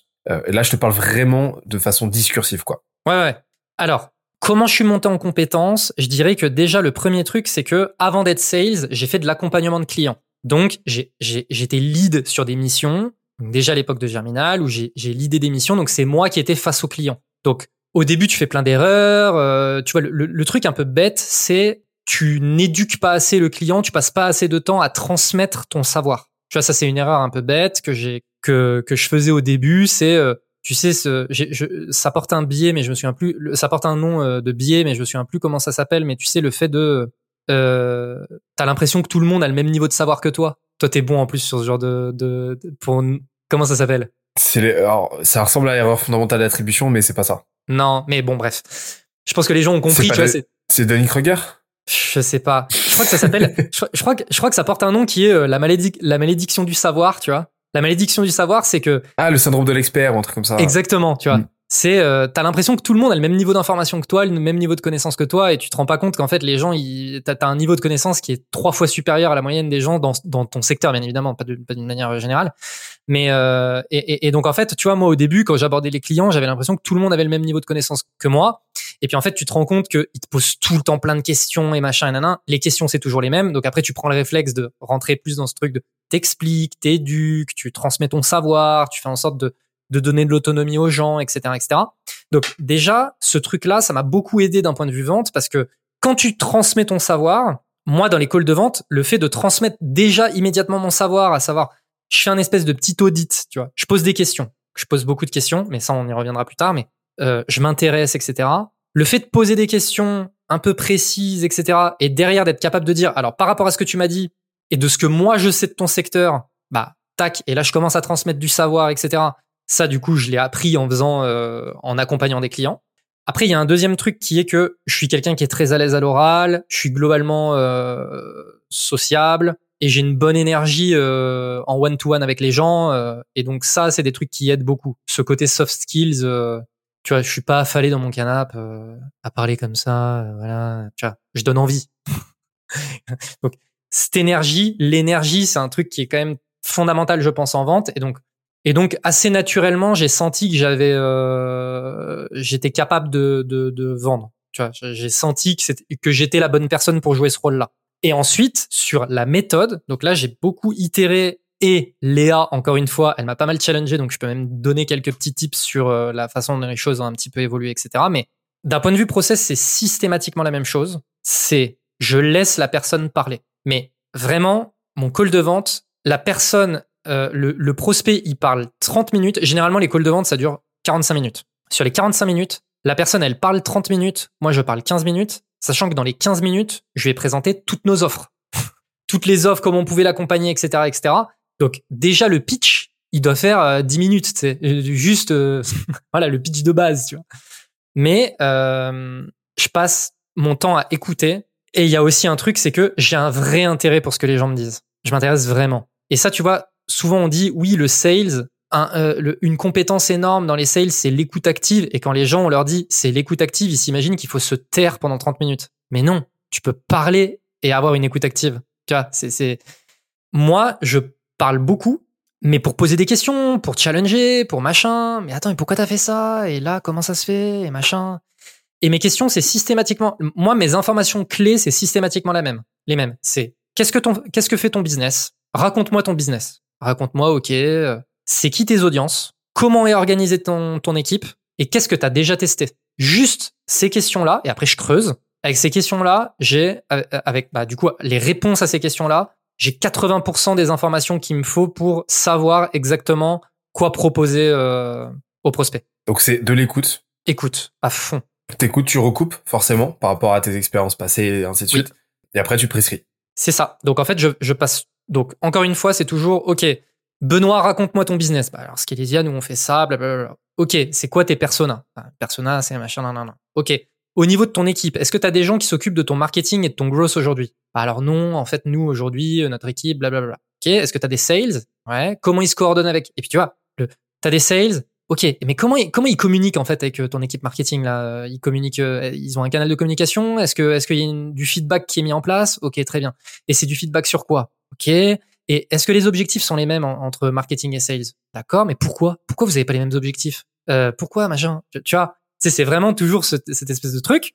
Et euh, c'est quoi les canaux que vous avez testés? Ah, on a testé tel canal. Ok, ça a donné quoi? Euh, Ah ouais, vous avez pas testé ça? Ah ouais, tiens, ok. Ah bah ça faut, faut le tester. Euh, ça, ça, ça fonctionne plutôt bien et tout. Ok, d'accord. Hein. Et je vais creuser comme ça. Et à la fin, je vais être capable de dire, ok, très bien. Je pense avoir compris ton enjeu. Ah oui, et puis je pose la question de, une question que je pose systématiquement aussi, c'est, ok, admettons, moi j'ai la capacité de te proposer un truc sur mesure et parfait pour ton besoin. Vraiment le truc parfait, le truc ultime. Ça, ça ressemblerait à quoi en fait pour toi le truc parfait? Ça c'est ma question de fin. Ok, c'est quoi pour toi le truc parfait? Et là, généralement, avec toutes ces datas, je suis capable de me dire, on va être capable de faire quelque chose ou pas. La personne, tu vois, elle me dit, ouais, ben moi, euh, je veux garder mes ressources en interne, je veux les faire monter en compétences, j'ai un vrai sujet de structuration interne, etc., etc. Je vais lui dire, va chez Skelesia. Littéralement, tu vois.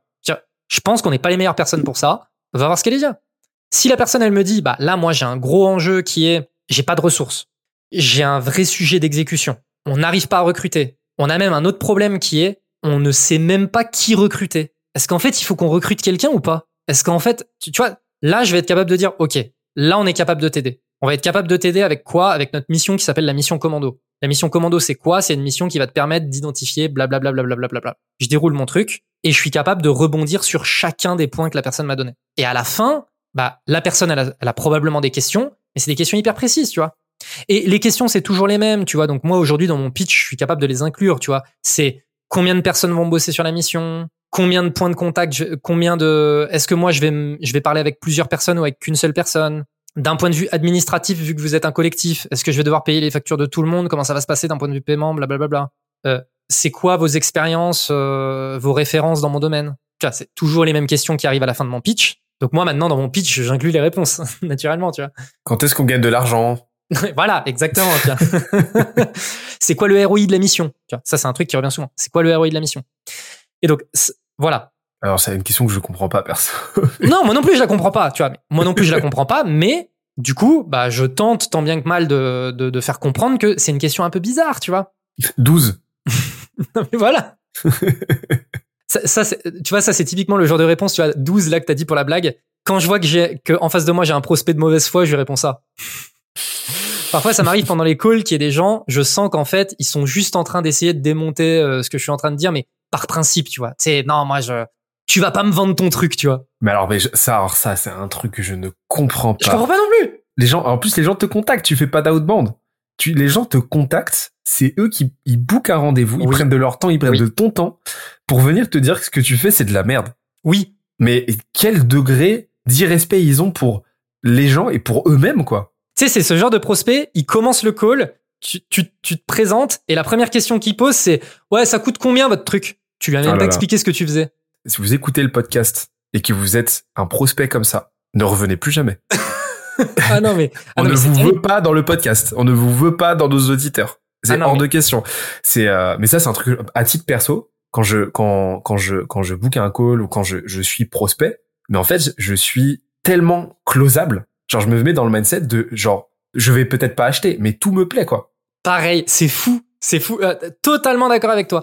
Et puis tu sais, il y a, y a, y a au-delà du fait d'être dans la position de celui qui va peut-être se faire vendre un truc, il y a une vraie curiosité sur ce que font mmh. les gens, tu vois. Moi, ça m'intéresse vraiment, tu vois. Ah mais à 1000%. Je, je, c'est un truc qui me dépasse. Ah, c'est un truc qui me dépasse. Mais bon, du coup, tu vois, typiquement, quand la personne elle va me dire, ouais, ça, tu vois, elle va commencer le call comme ça, je vais me dire, ça sert à rien. Et que derrière, elle me dit, ouais, mais c'est quoi le ROI de votre truc? Bah, je vais lui dire. De votre truc. Non, mais tu vois, je, vais lui dire 12. C'est tout. Tu vois. Tu veux répondre quoi, en fait, à ça. Mais c'est juste parce que c'est une discussion qui mène à rien, en fait. C'est une discussion qui mène à rien. Et bref, et Léa, là où elle m'a challengé, c'est sur des process parce que elle, elle a été CRO de boîtes avec pas mal de salariés, vraie équipe sales, vraie équipe market, etc., etc. Donc, tu sais, dans ces boîtes-là, les process sales, ils sont quand même, ils sont, ils sont costauds. Donc elle, tu vois, par exemple, elle m'a, c'est le genre de framework que je connaissais mais euh, que j'avais jamais utilisé. Tu vois, je sais pas si tu vois le BANT, Hmm. BANT, voilà où tu commences par valider. Ok, est-ce que c'est bien le bon décideur? Est-ce que c'est bien la personne qui va prendre la décision? Est-ce qu'il y a un budget d'attribuer à cette euh, à, ce- à cette action? Est-ce que etc etc. Et donc euh, et donc ça c'est typiquement le genre de petites questions que j'ai ajoutées euh, dans mes dans mes questions préliminaires. Tu vois, est-ce que tu as un budget Est-ce que tu as déjà un budget qui est que tu as prévu de mettre sur cette action? Est-ce que euh, est-ce que c'est toi qui vas prendre la décision? Ce genre de petites questions. Ok. En, en gros, le pour, pour, pour bien préciser, hein, le Bant, c'est les quatre. Il y, en a plein des frameworks. Hein, Oui, il y en a plein. euh, il est très très intéressant celui-là parce qu'il est ultra factuel. Le- tu vois, le, le spin est intéressant aussi, mais il y a un peu plus de circonvolution dedans. Là, le Bant, c'est vraiment, c'est quoi ton budget? Euh, Est-ce que tu as l'autorité Donc le A, euh, autorité. Est-ce que en gros t'es décideur? Si t'es pas décideur, qui est décideur? Le besoin, est-ce que tu as une adéquation, un problème solution fit? Est-ce que tu as une adéquation entre le besoin, est-ce que tu et ta solution à toi? Et le timing quoi Est-ce que le degré d'urgence? Exactement. Et là, bim, t'as as une représentation assez frontale, visuelle de euh, bah de si tu peux y aller ou pas. hein. Et et donc ton pitch en fait, il est évolutif en fonction de ce que l'interlocuteur, euh, le prospect t'a dit. Oui. Comment tu closes à la fin? Parce que ça, c'est un truc que je remarque euh, que je remarque très très souvent et c'est un des une des choses pour te dire euh, chez dans, dans notre chez, de notre côté euh, sur lequel on travaille le plus. Euh, et pourtant, bah, c'est des dans, dans notre équipe, c'est des sales de, de métier. Hein. Ouais. Euh, C'est-à-dire, bah, vraiment la partie closing, donc l'ultime partie des calls, euh, vraiment l'appel à l'action, qui est la partie en général la plus technique. Comment est-ce que tu fais toi? Euh, alors déjà, il faut se dire que j'essaye de, en fait, j'essaye de closer au premier rendez-vous. Enfin, je pars du principe que ça peut closer au premier rendez-vous, ce qui n'arrive jamais. Ça m'est arrivé une fois. Et euh, ça m'est arrivé une seule fois. C'était très très drôle. Et d'ailleurs, je salue Anaïs, qui est la personne que j'ai closée. Et, et elle, elle m'a dit, en gros, je lui dis, ok, c'est donc j'ai terminé en disant, ok, comment on avance? Ça, ça c'est ma, ma, ma- ça c'est la question que je pose à la fin. J'ai pitché le truc et tout, j'ai répondu aux questions. Ok, comment on avance?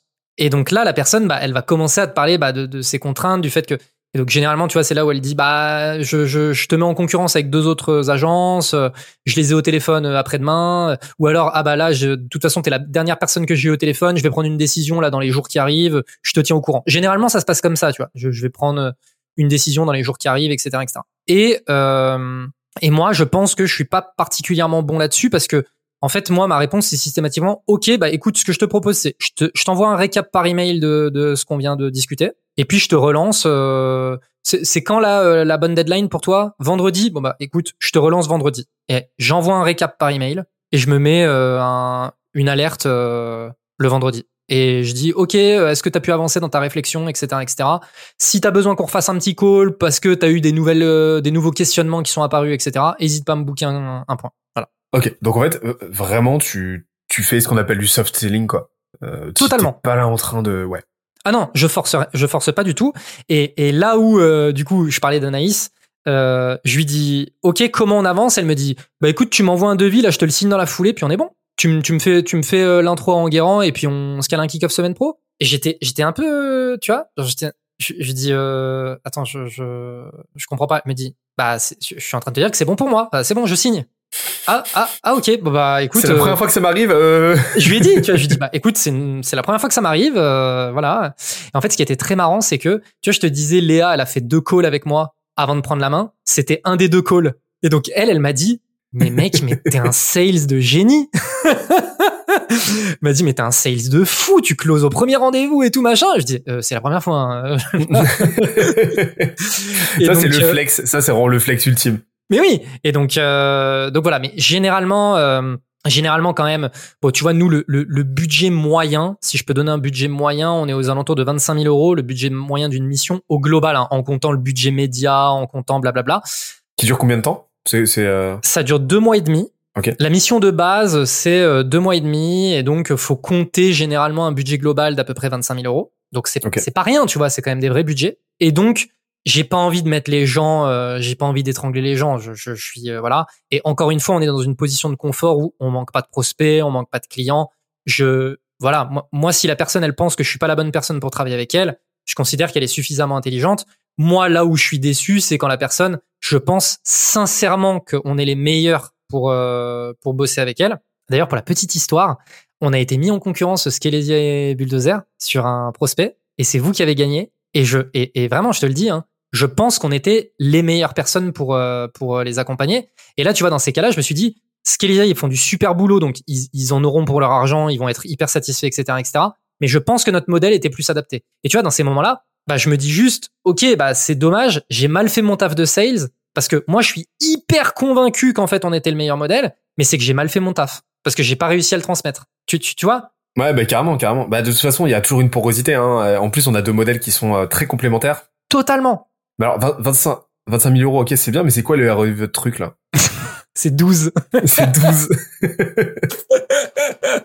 en fait, 12 et après tu mets les, après tu mets les dizaines que tu veux, tu rajoutes le nombre de zéros. Exactement, exactement. C'est toujours 12. et, et trop, mais tu sais que c'est exceptionnel parce que euh, là, on peut pas faire plus. Euh, on peut pas faire plus. J'ai pas le terme français, putain. Straightforward en, en français. Euh, on peut pas faire plus euh, euh, limpide en fait que, que que que ton modèle. C'est-à-dire que vous avez fait un million, euh, aujourd'hui tu fais 180 k par mois, vous êtes trois dans l'équipe à bosser sur le business, parce que vous avez 50 50 euh, free qui bossent pour le business, mais vous êtes que trois à bosser sur le business. Oui. Et, euh, et toi, tu es tout seul, enfin, vous êtes deux à bosser sur toute la partie revenu, donc acquisition, conversion, tout simplement. Oui. C'est donc on peut pas faire plus limpide que ça. Et, euh, et, et là, donc tu viens de nous donner vraiment le playbook pour vendre quand on est founder et qu'on n'a pas que ça à faire et pour commencer à déléguer. C'est juste golden ce que tu viens de nous donner. Et sur la partie maintenant, euh, bah, la partie lead gen, comment ça se passe aujourd'hui? Tu m'as dit que tu étais principalement sur LinkedIn, donc j'imagine qu'il y a, t'as quand même un mix assez euh, assez équilibré, euh, de plus en plus en tout cas entre LinkedIn et et bouche à oreille. Ouais. Euh, D'ailleurs, ça prend combien c'est quoi le ratio à peu près? Je serais pas capable de le quantifier. Honnêtement, je suis pas capable de le quantifier parce que en fait, euh, tu vois, il y a des gens qui viennent de, du bouche à oreille, mais qui me contactent sur LinkedIn, et du coup, je suis pas vraiment, tu vois, en fait, je, suis- je suis un peu dans une position où je sais pas exactement si c'est des personnes qui viennent de l'inbound ou si c'est des gens qui viennent du bouche à oreille. Tu vois, généralement, il y a, il y a des personnes, je suis pas vraiment capable d'identifier ça, donc je préfère pas m'embarquer là-dedans. Mais j'aurais tendance à dire que aujourd'hui, euh, on a 20% de bouche à oreille, sachant que, bah voilà, notre première mission c'était, euh, c'était en, c'était en janvier, donc en fait, on a assez peu d'historique sur lequel on peut faire vraiment du bouche à oreille. Et là aujourd'hui, c'est quoi ta strat LinkedIn? Parce que j'ai vu, ah, il y a pas que LinkedIn parce que là t'as lancé le podcast, t'as ta chaîne YouTube. Ouais. Comment tu penses ton ta stratégie? Alors, c'est un peu casse-tête. Alors, bon, déjà, ça c'est un truc aussi que je conseille aux gens, c'est toujours partir des contraintes. Euh, moi, ma contrainte, c'est c'est painful de faire du LinkedIn. Pour moi, ça marche bien, mais c'est painful. C'est painful à deux niveaux. Douloureux, pardon, parce qu'en plus t'as as, fait t'as t'as fait l'effort de pas dire straightforward et, de- et moi je et moi je dis painful. Donc c'est douloureux. les, douloureux. les, les, les start-upers imbuvables. On est, on est des horreurs. c'est terrible. Donc, euh, c'est douloureux de faire du LinkedIn à deux niveaux. Le premier niveau, c'est que j'ai toujours, j'ai- je, je n'arrive pas. C'est toujours difficile pour moi de faire du. Alors, moi, j'ai la stratégie euh, tofu, mofu, bofu. Tu vois, je, je raisonne beaucoup comme ça. Top funnel, middle funnel, bottom funnel. Donc, le top funnel, c'est ce qui peut générer énormément de reach, mais qui est pas très spécifique à, ma, mon domaine d'expertise. Le bottom funnel, en revanche, c'est des choses qui font généralement très peu de reach, mais qui sont très spécifiques à mon domaine d'expertise. Donc, si demain je fais un post sur bah, euh, comment mettre en place une stratégie growth de manière euh, basique, bah, ça c'est du bottom funnel. Par contre, euh, naturellement, ça va pas toucher beaucoup de personnes. Si euh, je parle de si je fais une un mème avec euh, BHL dessus, comme j'ai fait cet été, euh, bon bah ça euh, ça va faire euh, 300 000 de reach et puis euh, et puis en fait euh, ça va pas particulièrement m'amener de business, ça va faire rire les gens, euh, mais voilà. Et donc moi je suis je suis dans la douleur avec LinkedIn parce que je galère à écrire, j'ai de la difficulté à écrire, ça me prend beaucoup de temps, etc. Je le fais pour deux raisons. hein. Je le fais parce que, bien évidemment, que ça mène du business, et je le fais parce que j'ai envie de devenir meilleur sur ce sujet. Et ça, je pense que c'est un truc qu'il faut que les gens ils entendent, c'est que au début, je le faisais. En fait, il y a, il y a à peu près un an, je le faisais limite que pour le business. Et en fait, mon process, c'était, je m'accordais une demi-journée par semaine pour faire mes posts LinkedIn de la semaine qui suivent. La réalité, c'est que vu que j'y accordais une demi-journée par semaine, je développais pas une vraie compétence parce que je le faisais pas de manière assez régulière. Hmm. Donc maintenant, mon process, c'est tous les matins, première chose que je fais, c'est j'écris mon post LinkedIn. Et je le fais tous les jours. Parce que je sais que c'est en le faisant tous les jours que je vais progresser, que je vais être de plus en plus à l'aise, que, etc., etc. Et j'ai vraiment envie de progresser là-dessus. Et j'ai envie de progresser dans ma qualité d'écriture. Et j'ai envie de progresser dans mes qualités, la qualité de ma pensée. Parce que le fait de poser les choses à l'écrit, ça aide à mieux penser. Donc, c'est pour ça que je le fais. Maintenant, je suis beaucoup plus à l'aise devant une caméra, à me filmer, etc., etc. Et donc, et, aussi, il y a un autre truc, c'est que, alors ouais, non, je, je, je rembobine un tout petit peu. Pour moi, LinkedIn, il y a un enjeu de reach et de taille d'audience et de crédibilité. Ce truc de crédibilité. Et la crédibilité, elle passe par le fait que tu fais plein de posts à plein de likes et tu as une grosse audience, etc., etc. Et donc, pour arriver à faire ça, il faut que tu fasses surtout du middle funnel et du top funnel. Voilà. Donc, moi, j'envisage vraiment LinkedIn comme un peu ce truc qui me permet de faire beaucoup de reach, etc. Mais à chaque fois, je suis frustré de pas pouvoir faire du bottom funnel, enfin, ou le bottom funnel, je considère que ce soit un flop. Ensuite, YouTube, je trouve que c'est une plateforme parfaitement adaptée pour faire du bottom funnel. Moi, ma, ma, ma consommation de YouTube, c'est beaucoup de bottom funnel. Je vais aller sur LinkedIn, je vais aller sur YouTube et je vais regarder des vidéos qui vont m'apprendre des trucs. Je vais prendre le temps de regarder des vidéos qui vont m'apprendre des trucs. Je sais pas si c'est le cas de beaucoup de monde, mais en tout cas, j'observe que dans mon entourage, mes amis, etc., qui consomment du YouTube, ils en ont un peu le même type de consommation. OK? Et donc, moi, ce que je me dis, c'est, je vais faire du top et du middle funnel sur LinkedIn, qui va me permettre naturellement de pouvoir pousser du contenu, de, de pouvoir amener mon contenu YouTube bottom funnel. Voilà, c'est ça ma strat. C'est mon LinkedIn alimente mon YouTube. Et euh, dernier petit point, je n'ai c'est très facile pour moi de communiquer sur mes vidéos YouTube, mes podcasts, etc. Je veux dire, depuis que j'ai lancé ma chaîne YouTube et que je communique dessus, j'ai l'impression que LinkedIn, la douleur de LinkedIn a été divisée par trois. C'est-à-dire que là, par exemple, cette semaine, bah, déjà, j'ai fait deux posts sur le podcast que je viens de sortir avec Jean, de la Roche-Brochard.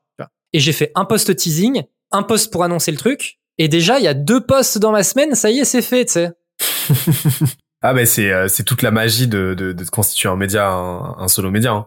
Ça change tout. Hein. Donc, donc tu vois, aujourd'hui c'est ça ma strat et euh, et après euh, j'essaye au maximum de faire efficace. On en revient à ce sujet d'efficacité. Donc comment mon podcast, comment ma vidéo YouTube, je vais pouvoir m'en servir pour créer des nouvelles vidéos, pour alimenter un TikTok, pour alimenter mon LinkedIn, pour alimenter etc etc. Alors ça, ça c'est une, une, question qui m'intrigue euh, sur la partie YouTube parce que là aujourd'hui tu euh, t'es euh, euh, tu me dis que tu le fais en, en, mode bottom funnel. Donc là tu le fais pour, euh, pour pour vraiment bosser ta crédibilité. Parce que l'avantage de YouTube c'est que c'est un contenu c'est du contenu à, à, une plateforme à ce que j'appelle fort effet cumulé ça c'est des contenus qui apprennent de la valeur sur la durée. Oui. À une condition c'est-à-dire qu'il va continuer de rapporter des vues, euh, etc. Là où ben, un post LinkedIn a une durée de vie très très courte parce que c'est un canal viral, ok? Donc il y a vraiment un distinguo entre les deux. Mais à une condition, c'est que ton contenu soit recommandé par la plateforme parce que l'objectif c'est de faire de c'est de faire de l'organique. Perso, moi j'ai eu une difficulté quand je me suis lancé sur YouTube et c'est une difficulté que j'ai observée dans beaucoup de boîtes, c'est le fait que bah 90% de mes vues sur la sur 90% de mes vidéos ne venaient que de ma distribution. Donc euh, je lançais ça euh, je ramenais le monde euh, de mon audience en fait, LinkedIn, de ma liste email, etc. Et donc j'avais des, je faisais des vues. Le problème c'est qu'une fois que j'arrêtais de pousser, il se passait plus rien, tu vois. Comment toi est-ce que tu tu fais pour ranker et t'assurer que bah ton contenu vive et que la plateforme YouTube fasse son travail? Bon, il y a un truc, c'est que ma chaîne, elle est jeune. Donc, en fait, j'ai pas, je, je pense pas que j'ai la réponse à cette question. Euh, Aujourd'hui, 100% euh, ou 90% effectivement de mes vues viennent de mon de mon audience, euh, de la distribution que je fais sur euh, sur LinkedIn notamment. J'espère qu'à un moment donné ça va changer. Il y a deux choses sur lesquelles je souhaite travailler. Je peux te dire les deux éléments sur lesquels je souhaite travailler. La première, c'est la semaine dernière, j'ai été en call avec Yann Leonardi pour un sujet absolument rien à voir avec la chaîne YouTube, mais on a parlé de YouTube. et du coup, je lui disais, je lui expliquais cette stratégie que j'avais bottom funnel, machin, Et il a un peu challengé cette vision en me disant, mais tu sais, moi, je suis pas totalement d'accord avec toi. La force de YouTube, c'est que tu peux faire les trois en même temps. Tu peux faire du top, du middle et du, et du bottom en même temps dans une seule et même vidéo. Je dis, vas-y, explique. Il me dit, bah, regarde, moi, par exemple, quand je fais une vidéo sur Booba, bah, Booba, c'est top funnel. Pourtant, ce que je raconte, c'est du bottom funnel. Et je disais, OK, intéressant. tu vois?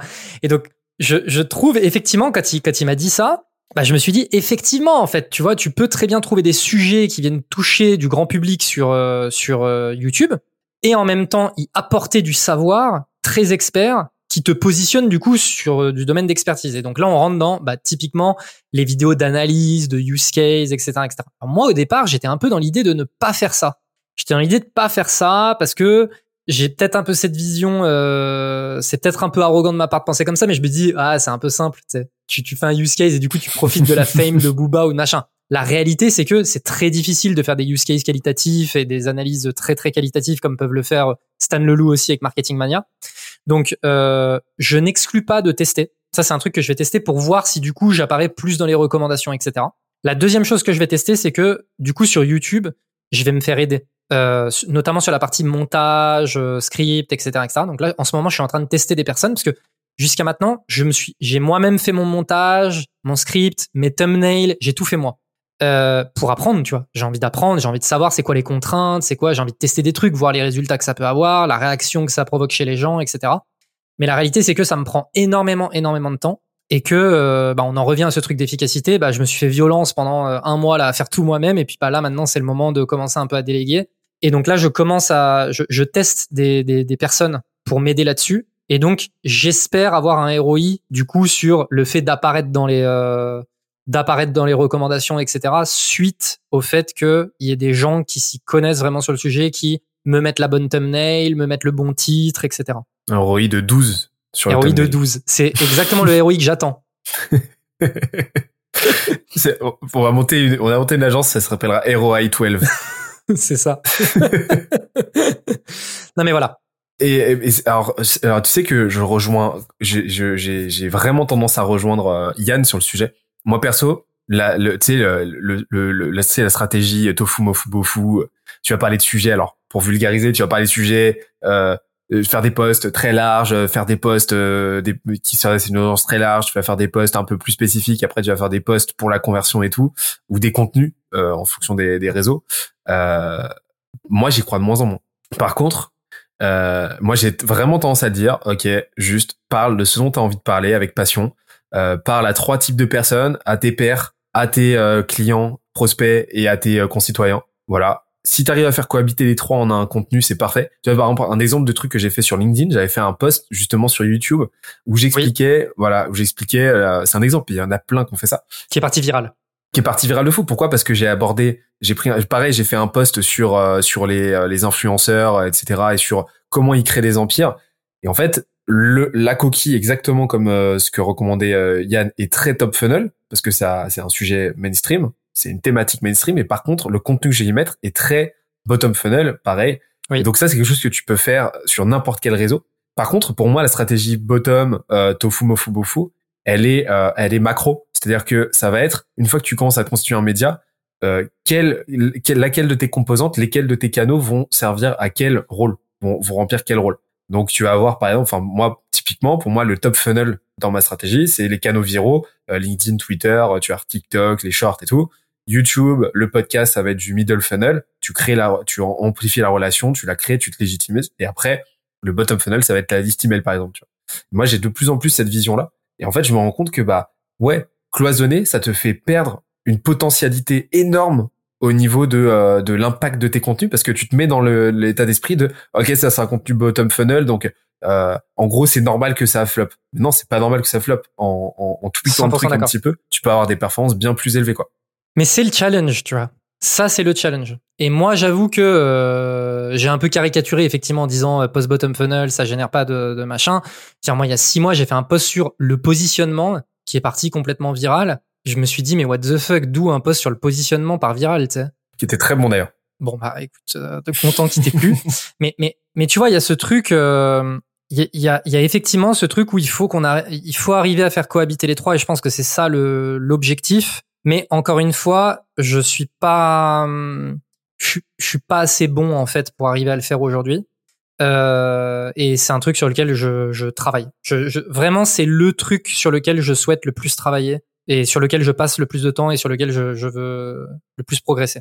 Et sur LinkedIn alors, euh, tu m'as tu m'as expliqué tout à l'heure que tu passais du temps euh, Ouais. euh, à écrire ton contenu. Alors une heure euh, une heure en moyenne, c'est pas déconnant hein, non plus, hein, clairement pas.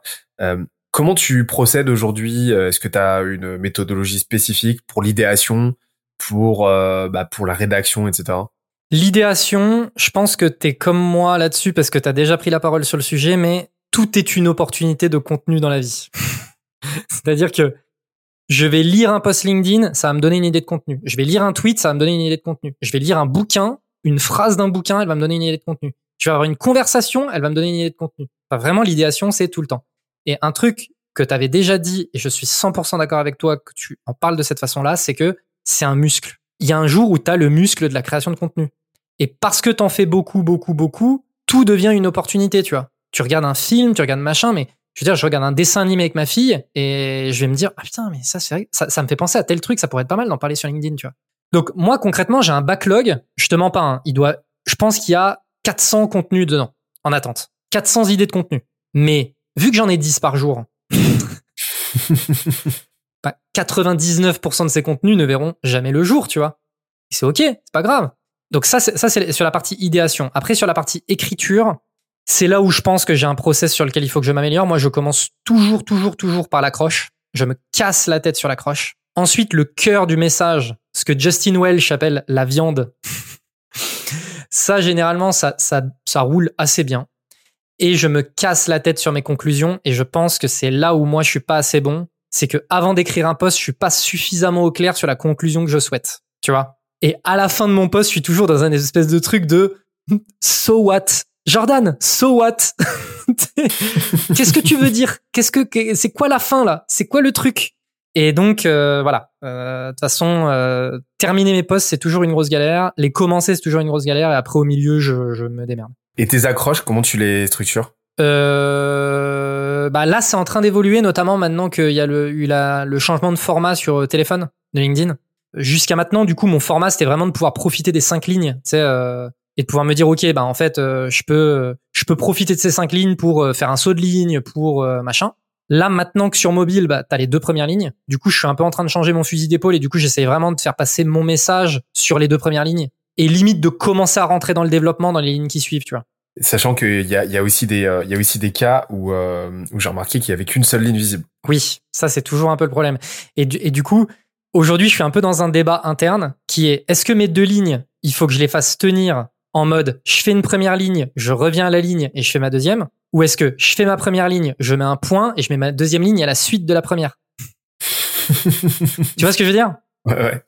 Bah, moi, moi, ce que je fais, c'est que si la, hum, j'aime bien mettre les deux premières phrases, c'est fonctionner de façon séquentielle, c'est-à-dire que euh, première phrase postulat, ensuite nuance, et cette nuance-là va créer la curiosité qui va donner envie de cliquer sur voir plus. Oui. Ce que je fais, c'est que je mets les deux phrases sur la même ligne. Nécessairement, il va pas y avoir de place pour la première, euh, pour, euh, pour pour que ça tienne sur la première ligne, forcément. Mais donc l'absence de finitude de la deuxième phrase même si c'est caché par le voir plus, même si la ligne 2 est cachée par le voir plus, va te donner envie de cliquer sur le voir plus pour avoir la suite. Bah, c'est exactement voilà, c'est exactement dans ce genre de questionnement que je suis. Bah moi j'ai tendance à faire ça et j'ai remarqué que ça fonctionnait plutôt bien en tout cas. De... J'ai pas de data à donner parce que euh, je suis pas un data guy, mais en tout cas j'ai remarqué que euh, qu'il y avait pas de différentiel de performance en tout cas à, l'échelle de mes postes. Alors tu dis que t'es pas un data guy, je veux, je veux revenir sur ce point. Je pense que c'est un point très important. Quand tu dis que t'es pas un data guy, qu'est-ce que ça veut dire? Parce que en fait, euh, moi j'ai le sentiment que les gens, alors peut-être unpopular opinion aussi, les gens sont trop, trop, trop, se cassent beaucoup trop la tête sur la data. Pourquoi tu dis que t'es pas un data guy? Alors tout à l'heure j'étais dans un juste avant notre euh, notre podcast j'étais en train d'ouvrir euh, une, plénière sur une une journée de talk autour du growth marketing donc il y avait des CMO dans tous les sens et tout j'ai quand même lâché que pour moi le tracking et surcoté et que ça sert à rien. C'est-à-dire que vraiment j'ai une vision très extrême où pour moi, euh, pour moi, t'as as vraiment que quelques métriques à traquer, mais le moins tu traques, mieux c'est quoi. Et, donc moi sur LinkedIn, je traque quasiment rien quoi. Je vais traquer, euh, je vais je vais regarder les performances de mes euh, de mes posts euh, individuellement. Euh, je vais regarder par contre le flux, c'est-à-dire que je vais regarder euh, mon nombre d'impressions entre l'année 1 et l'année 2 par exemple. voilà mais euh, mais au global en fait je vais je vais très très peu me prendre la tête sur euh, ok tel poste a marché euh, tel poste a floppé pourquoi et ainsi de suite. Je vais par contre je vais rechercher des signaux. Et c'est à dire que vraiment je je vais absolument pas mmh. chercher à rajouter de la granularité dans tous les sens etc non je m'attelle à faire en sorte d'avoir l'input le plus qualitatif possible et à capter et à capter les signaux faibles en fait. C'est-à-dire bah voilà mon, mon audience oui, j'ai remarqué que quand je fais ça, elle réagit. Quand je fais ça, elle réagit pas. Pourquoi?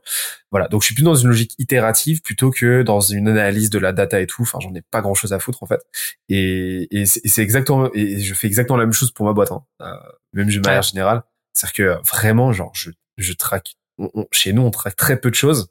Je, j'ai tendance à dire, parce que je suis entouré de gens qui aiment bien la data, leur dire, mais les gars, genre, la data, c'est bien, mais il y a tellement de biais dans la data d'une manière générale que vous feriez mieux de vous concentrer sur l'input que sur votre output, quoi. Et donc, allez-y. Euh, genre, moi, je préfère largement euh, économiser, enfin, économiser le temps que je vais passer à analyser ma data, analyser mes posts dans tous les sens, à faire plus de contenu en fait, tout simplement. Et c'est vraiment, c'est vraiment comme ça que j'apprends le truc. Je sais pas toi comment tu l'apprends parce que je sais que dans le Vos, tu sais, c'est vraiment très très une populaire opinion pour le coup. Ouais, mais ça va. En fait, pour moi, ça dépend beaucoup des secteurs en fait. Hmm. Tu vois, je veux dire, si t'as si t'as un SaaS avec plein de leads, plein de gens qui font des des, des essais gratuits, euh, plein de gens qui machin, là la data, elle a un vrai intérêt parce que tu sais que le moindre petit écart de data peut avoir un impact assez important sur le revenu. Bah après, tu sais, moi j'ai ce modèle-là, tu sais, alors il y a le biais du survivant et tout, hein, c'est sûr, mais t'as Ahrefs, il traque rien. 100 millions d'ARR, il traque que dalle. Pour moi, un peu biais du survivant quand même. Euh, complètement biais du survivant, mais euh, mais euh, mais parce qu'en fait, pour moi, à l'échelle macro, en fait, ils ont ils ont complètement ils, ont ils ont complètement craqué bah, ce qui est censé faire une boîte, quoi. Bah, c'est le product market fit. Là, on en revient. Là, là, là le sujet, c'est un peu le product market fit. Je veux dire, les mecs, ils ont le, le produit a une valeur de taré. Euh, tout le monde le sait. Euh, je veux dire, euh, voilà, basta en fait. Mm. Eux, ils se concentrent sur apporter toujours plus de valeur aux gens. Et puis, c'est tout en fait. Mais euh, bon, dans certains secteurs, je pense que c'est intéressant. Mais, mais effectivement, je pense que garder une ou deux métriques, c'est essentiel. Alors, tu vois, nous, nous sur le côté, euh, et d'ailleurs, ça me permet de rebondir sur une réflexion que tu as fait sur le côté, euh, bah, aujourd'hui, on est trois à manager Bulldozer et en fait, euh, on fait un million et ça suffit, tu vois. Bah, oui, pour moi, il y a aussi, pour moi, ça rentre aussi dans ce truc de trop regarder la data. Je veux dire, les gens, ils règlent des problèmes qu'ils ont pas. Ça, ça me rend fou, tu vois. Les gens, ils passent du temps à régler des problèmes qu'ils ont pas. Et donc, nous, chez Bulldozer, en fait, euh, on a réglé à un moment donné, on s'est dit, ah, ce serait pas mal que je me fasse aider sur la partie sales parce que j'avais plus de temps pour créer du contenu. Et que le contenu, c'est ça qui génère du business. Et c'est une fois qu'on a eu ce problème qu'on s'est dit, bah, comment on le règle? Et basta. tu, tu, tu, vois ce que je veux dire? Et, et, euh, et ensuite, nous, on n'a qu'un seul truc, c'est les nos métriques, c'est satisfaction client, satisfaction des membres du collectif. Et ça, naturellement, ça a un impact sur le revenu. Si on est bon sur la satisfaction client, si on est bon sur euh, sur la satisfaction des membres du collectif, naturellement, ça va générer du revenu. Et après, moi, il y a une métrique que je me fixe qui est effectivement la taille de, de, de, de, mon audience, mon reach, etc. Parce que je fais une corrélation entre le nombre de leads qu'on génère et la taille de mon audience. Tu vois, c'est la corrélation que je fais. Mais je veux dire, moi, mon objectif, c'est faire grossir mon audience, faire du reach, basta. Et je sais que ça, ça génère du lead, point. Et derrière, après, ça déroule sur, bah, les gens, ils font en sorte qu'il y ait de la satisfaction client. Nous, on les met dans des conditions qui font qu'il y a de la satisfaction des membres du collectif, et c'est tout. Et donc moi, d'un point de vue métrique sur LinkedIn, par exemple, j'ai un abonnement Shield. Toi aussi, je ne le regarde jamais. Jamais, jamais, jamais, jamais, jamais. moi, j'ai un process qui est hyper simple. J'ai un Notion. Dans mon Notion, j'ai une base de données.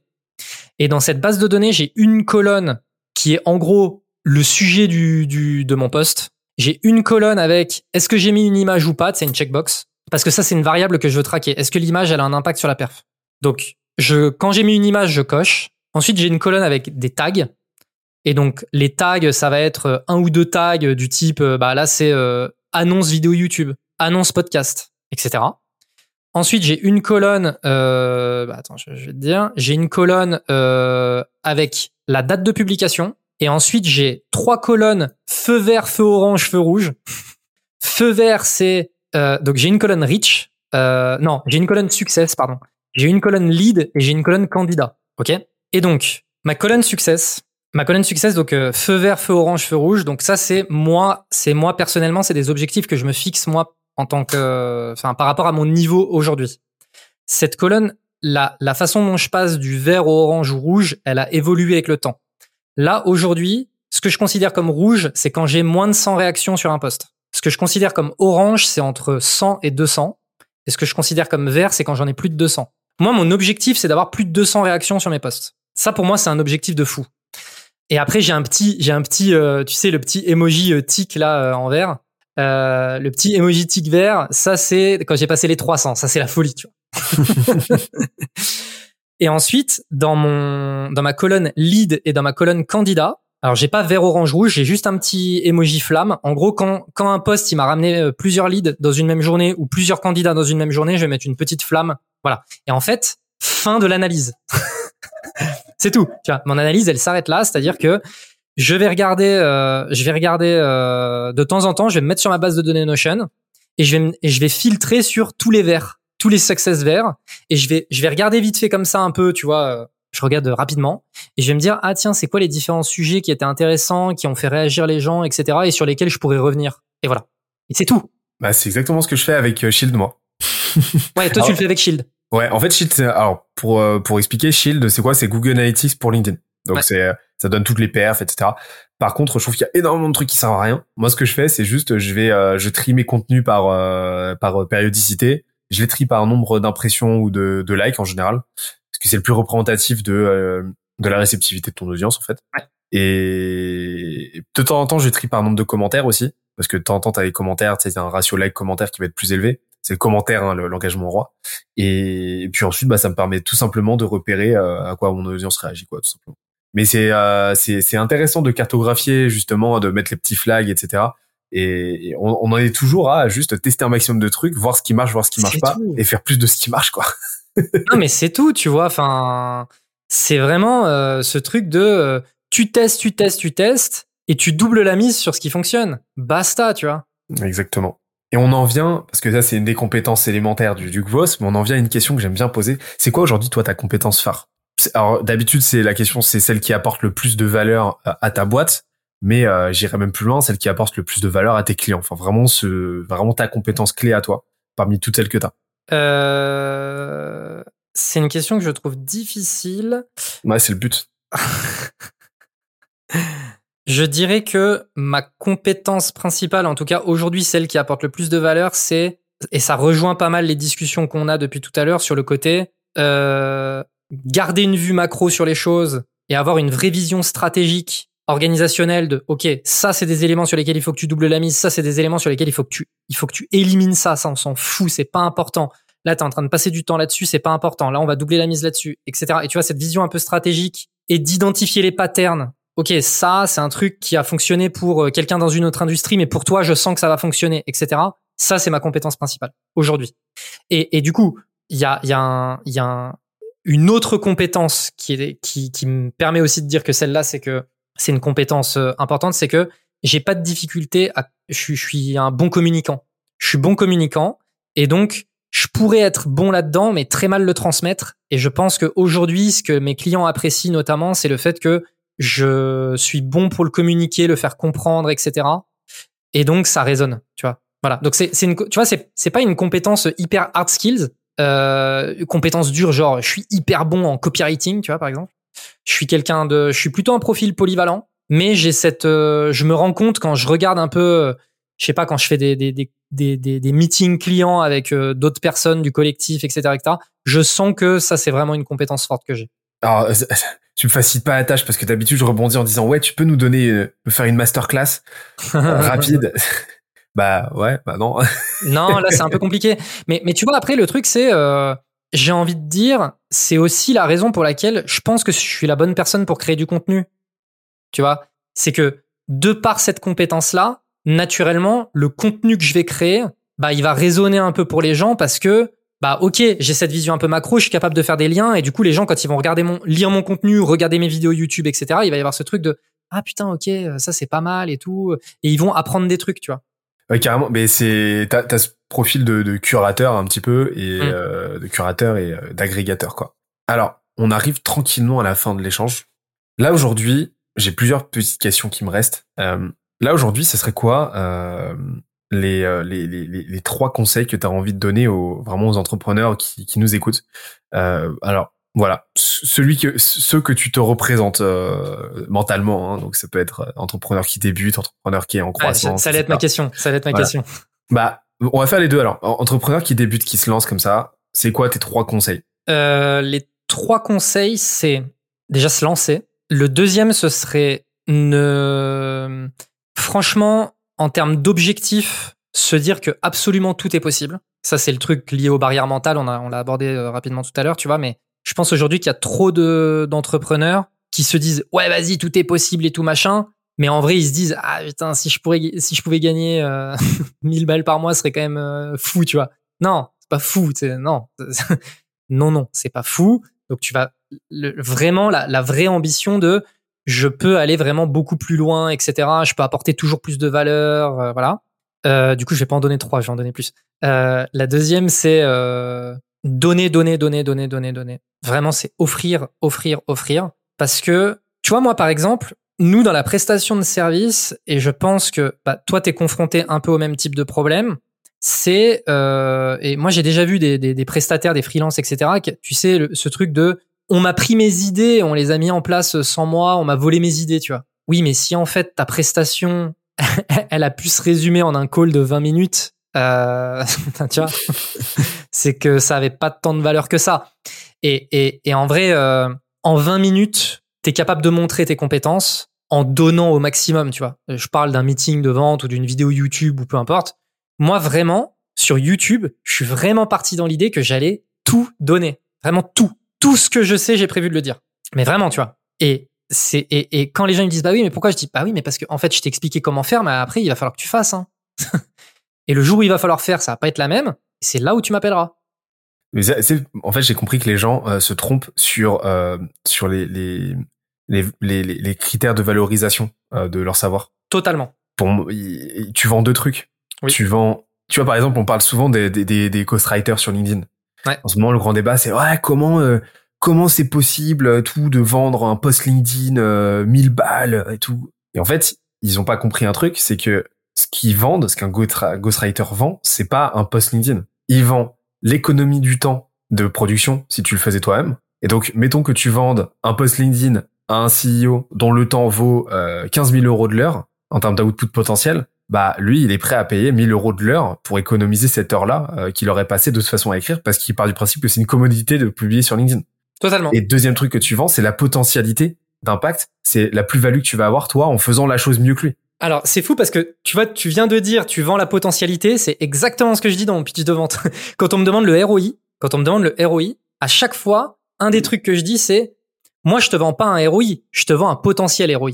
C'est pas pareil, tu vois. Et, et ça, c'est un truc, effectivement, la potentialité du ROI, bah, c'est ça que t'achètes, tu sais. Et, et, qui est infiniment plus élevé avec toi. Tout, tout bien sûr. C'est-à-dire que toi, si tu le fais tout seul, tu vas y passer euh, en, en, potentialité de temps 10 fois plus de temps, 10 euh, fois plus de temps, entre 5 et 10 fois plus de temps. Mais et pour un ROI qui sera 5 à 10 fois inférieur à, à, au tien en fait. Donc tout n'est tout n'est que ça. C'est juste que bah, en bossant avec toi, en bossant avec quelqu'un d'autre, euh, et ben tu économises tout ce temps-là, tu diminues ce temps-là, et en plus tu tu décuples, euh, tu tu passes dans un seuil, euh, dans un tout autre seuil.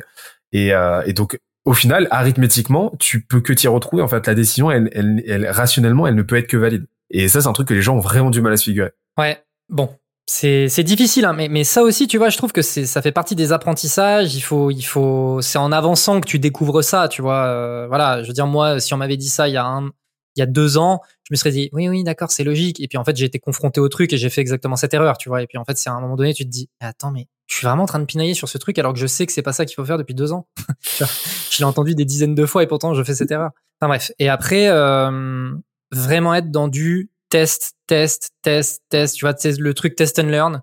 Vraiment tester et euh, monter en compétence. Monter en compétence, ça c'est vraiment un truc qui est très très important. Moi, je conseille systématiquement de d'abord développer des skills avant de déléguer. Et aujourd'hui, je vois beaucoup trop de gens qui cherchent à déléguer des choses sur lesquelles ils sont pas assez bons et en fait, ils se font. En fait, en fait, le truc qui est qui m'agace, c'est qu'il y a beaucoup de jeunes entrepreneurs qui se font avoir par. Euh... Je vais te donner un exemple concret, c'est Facebook Ads, par exemple. En fait, tu vois, moi, encore une fois, j'ai cette vision un peu macro sur les Facebook Ads, Facebook, Insta, etc., etc. Aujourd'hui, ce que j'observe, c'est quoi? C'est que de toute façon, l'algo, il est devenu plus puissant que la majorité des humains euh, sur euh, Facebook Ads.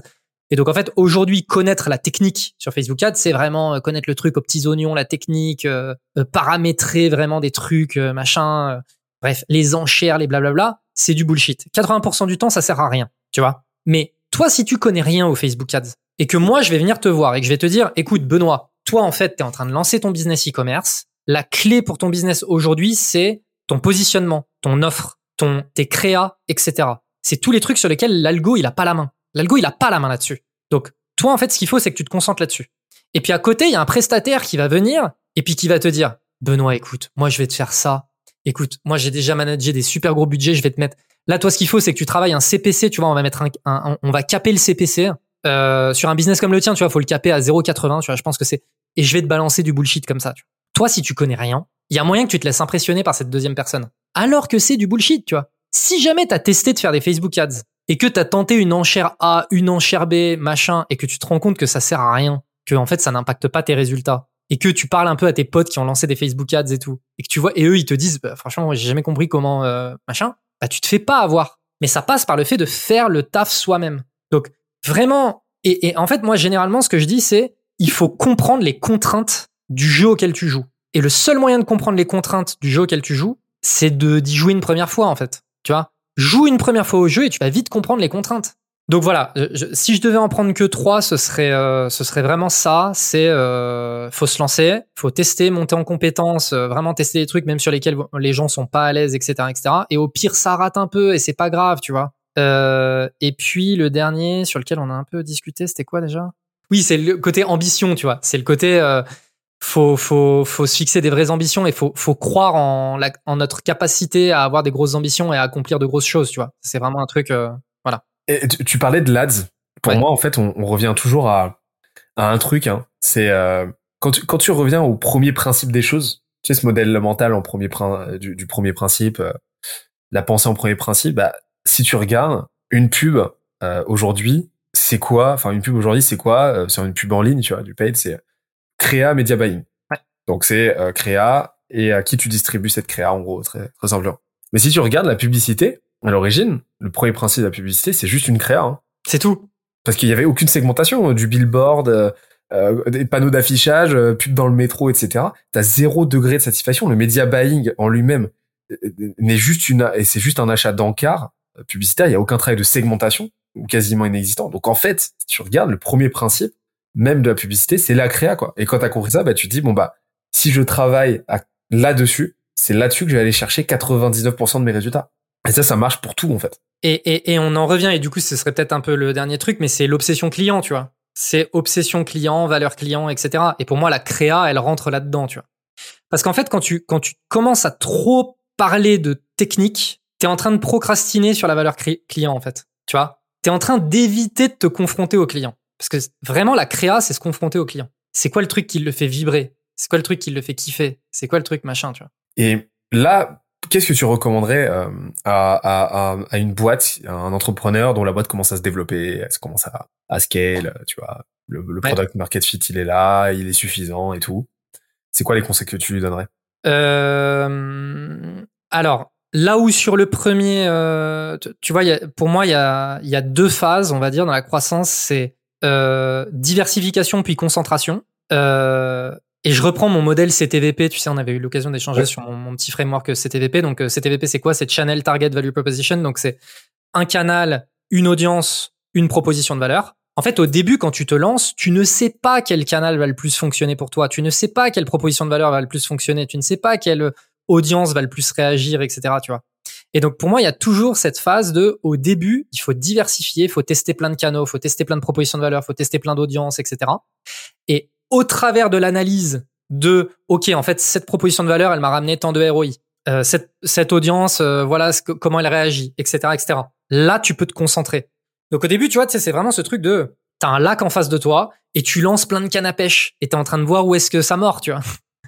Et puis bah, une fois que t'as identifié où est-ce que ça mordait, bah tu vas en mettre plusieurs à cet endroit-là. Et, et, mais en fait, tu vois, il y a vraiment ce truc de, au début, je me diversifie et ensuite, je vais me concentrer. Et donc, tu sais, ça fait vraiment cette espèce d'entonnoir de j'élimine, j'élimine, je double la mise sur ce qui fonctionne, etc., etc.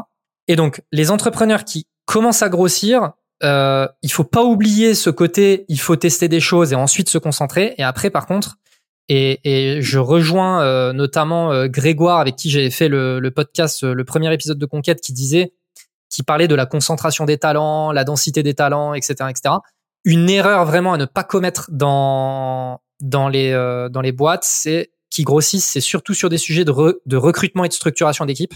Ça sert à rien de partir dans tous les sens. Ça, c'est vraiment le conseil numéro un, c'est essayer de garder une, une, organisation la plus efficace possible. Vraiment. Ça, c'est vraiment un truc. Euh, et je reprends l'exemple de Bulldozer. parce que je peux peut-être euh, me servir de cet exemple, hein, mais nous aujourd'hui, on a moi qui m'occupe de générer du lead, Léa qui s'occupe de les closer et Enguerrand qui s'occupe d'organiser l'émission. Et après, derrière, on a les ressources qui s'occupent de faire l'émission, tu vois. Mais c'est tout. Et on fait un million, on a fait un million là les neuf premiers mois, 180 000 euros. Bon, je pense que l'année prochaine, il y a moyen qu'on fasse 2 millions, tu vois. Euh, et voilà. je veux dire, euh, c'est tout. tu vois ce que je veux dire? Et après, bien évidemment que moi, je me fais aider sur mon montage YouTube, je me fais aider, machin, nanana. Mais Enguerrand et Léa, ils savent même pas avec qui je travaille sur ces sujets-là, tu vois. C'est, et, enfin, je veux dire, on s'en fout. Il y a pas de, tu vois. Ouais, rester euh, juste te poser la question de est-ce que c'est utile ou pas, quoi. C'est tout. Cette information. Super important tout ce que tu viens de dire, parce que tu, euh, tu me disais que tout à l'heure que, enfin, nous, nous, notre métier, c'est, c'est aussi la structuration. Oui. On a des boîtes après scale, puis à scale. Et ça, c'est un truc qu'on voit systématiquement. C'est le degré de bruit qu'il y a dans certaines boîtes et le degré de soit de non-organisation, soit de surorganisation. Oui. C'est délirant. Ça, va- ça va dans les deux sens. hein. Mais, mais tu vois, toi comme moi, en fait, le truc, c'est que chez Skelesia comme chez Bulldozer, on est, en fait, la réalité, c'est que notre métier, c'est de répondre à ce problème-là. La réalité, c'est celle-là, tu vois. Oui, on agit sur de la croissance, etc., etc., mais notre métier, c'est surtout répondre à des enjeux organisationnels. Et on le fait juste de manière différente, tu vois Et complémentaire. et complémentaire, 100% complémentaire, tu vois. Mais et, et, et c'est pour ça aussi que euh, euh, les, euh, sur le sujet d'offres, on parlait de, de de la création des offres, etc. Je veux dire, tu vois, on a tous les deux observé les mêmes problèmes chez les boîtes et on a tous les deux des offres différentes. Tu vois, ça, ce, sujet d'offres, pour moi, c'est souvent un problème. Et d'ailleurs, je, viens de faire une vidéo sur YouTube qui parle de du sujet de problème versus solution, où les gens ils sont trop attachés à leur solution et ils se posent pas assez la, question du problème. En fait, moi, je veux dire, encore une fois, je suis face à un prospect qui il a une équipe, il veut la faire monter en compétences, etc. Et il veut surtout pas externaliser l'exécution. Je dis bah écoute, c'est pas notre offre qu'il te faut, c'est celle de Scalesia. Et voilà, tu vois. Et on avance. Et on avance. C'est quoi les trois livres que tu nous recommandes? Livres, euh, ressources, documentaires, euh, newsletters, euh, ce que tu veux. Alors, je consomme beaucoup de contenu. Euh, donc je vais pouvoir en donner quelques-uns. Alors moi je suis de moins en moins, mais je suis quand même un grand fan des contenus d'Alex Hormozy. Pourquoi de moins en moins? Ben parce que en fait j'aimais bien le format YouTube euh, moins euh, à l'américaine, tu vois. Maintenant il a un peu le format à l'américaine en mode euh, tu sais les sous-titres, les machins, ça explose. Et puis ça pam pam pam, tu vois. Ce, ce, truc un peu là euh, très très mis en scène et tout machin. J'aimais beaucoup plus le truc lui dans son bureau qui parle à sa webcam et qui balance de la valeur, tu vois. Et, et, et pour tout te dire, hein, moi, ma chaîne YouTube, c'est parce qu'il a eu du succès en faisant du contenu comme ça que j'ai j'ai eu espoir et j'ai un peu et je me suis un peu dit bon bah c'est qu'il y a sûrement moyen aussi euh, de faire ça avec ma chaîne YouTube. Moi, ma chaîne YouTube, j'aimerais bien que tu vois ça apporte autant de valeur qu'une chaîne comme un Alex Hormozy en mode je fais pas forcément des montages euh, hyper chiadés, etc. Mais la valeur que j'apporte, les gens, ils écoutent et ils se disent, putain, il s'est pas foutu de nous, il a vraiment donné sa vie. Tu vois. Moi, j'aimerais bien ça. Euh, donc, Alex Hormozy. Après, par contre, son bouquin, c'est une folie. Son bouquin, euh, vraiment, je le recommande à tout le monde. Euh, un autre bouquin que je recommande à beaucoup de gens, c'est The Mom Test. Tu connais? C'est non. Alors, The Mom Test, c'est un petit bouquin, je crois, il doit faire, euh, je sais pas, 120 pages. C'est très court.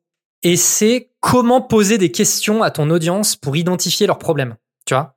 Globalement, c'est un peu ça. Et c'est comment poser des questions sans tomber dans des biais. Et en fait, c'est ça s'appelle le mom test. Pourquoi? Parce que en gros, il dit si demain tu as une idée de boîte et que tu vas la pitcher à ta mère, elle va te dire que c'est génial. Et donc en gros, lui, il te dit le test ultime, c'est arriver à poser des questions à ta mère pour que à l'issue du truc, tu saches si elle pense que c'est du bullshit ou pas. Tu, vois le, le truc? Et donc c'est- très intéressant. C'est un super bouquin, vraiment. Les, les, les jeunes entrepreneurs, je recommande de lire ce bouquin. Vraiment, je recommande à fond. Après, en autre... euh, Putain, là, ça y est, je vais partir. Euh, en autre bouquin, je recommande euh, April Dunford. Putain, je me souviens jamais du nom de son bouquin. Euh, Obviously Awesome. Obviously Awesome, t'as déjà lu? Non. Un bouquin sur le positionnement. C'est l'experte du positionnement globalement dans le monde, euh, je pense aujourd'hui.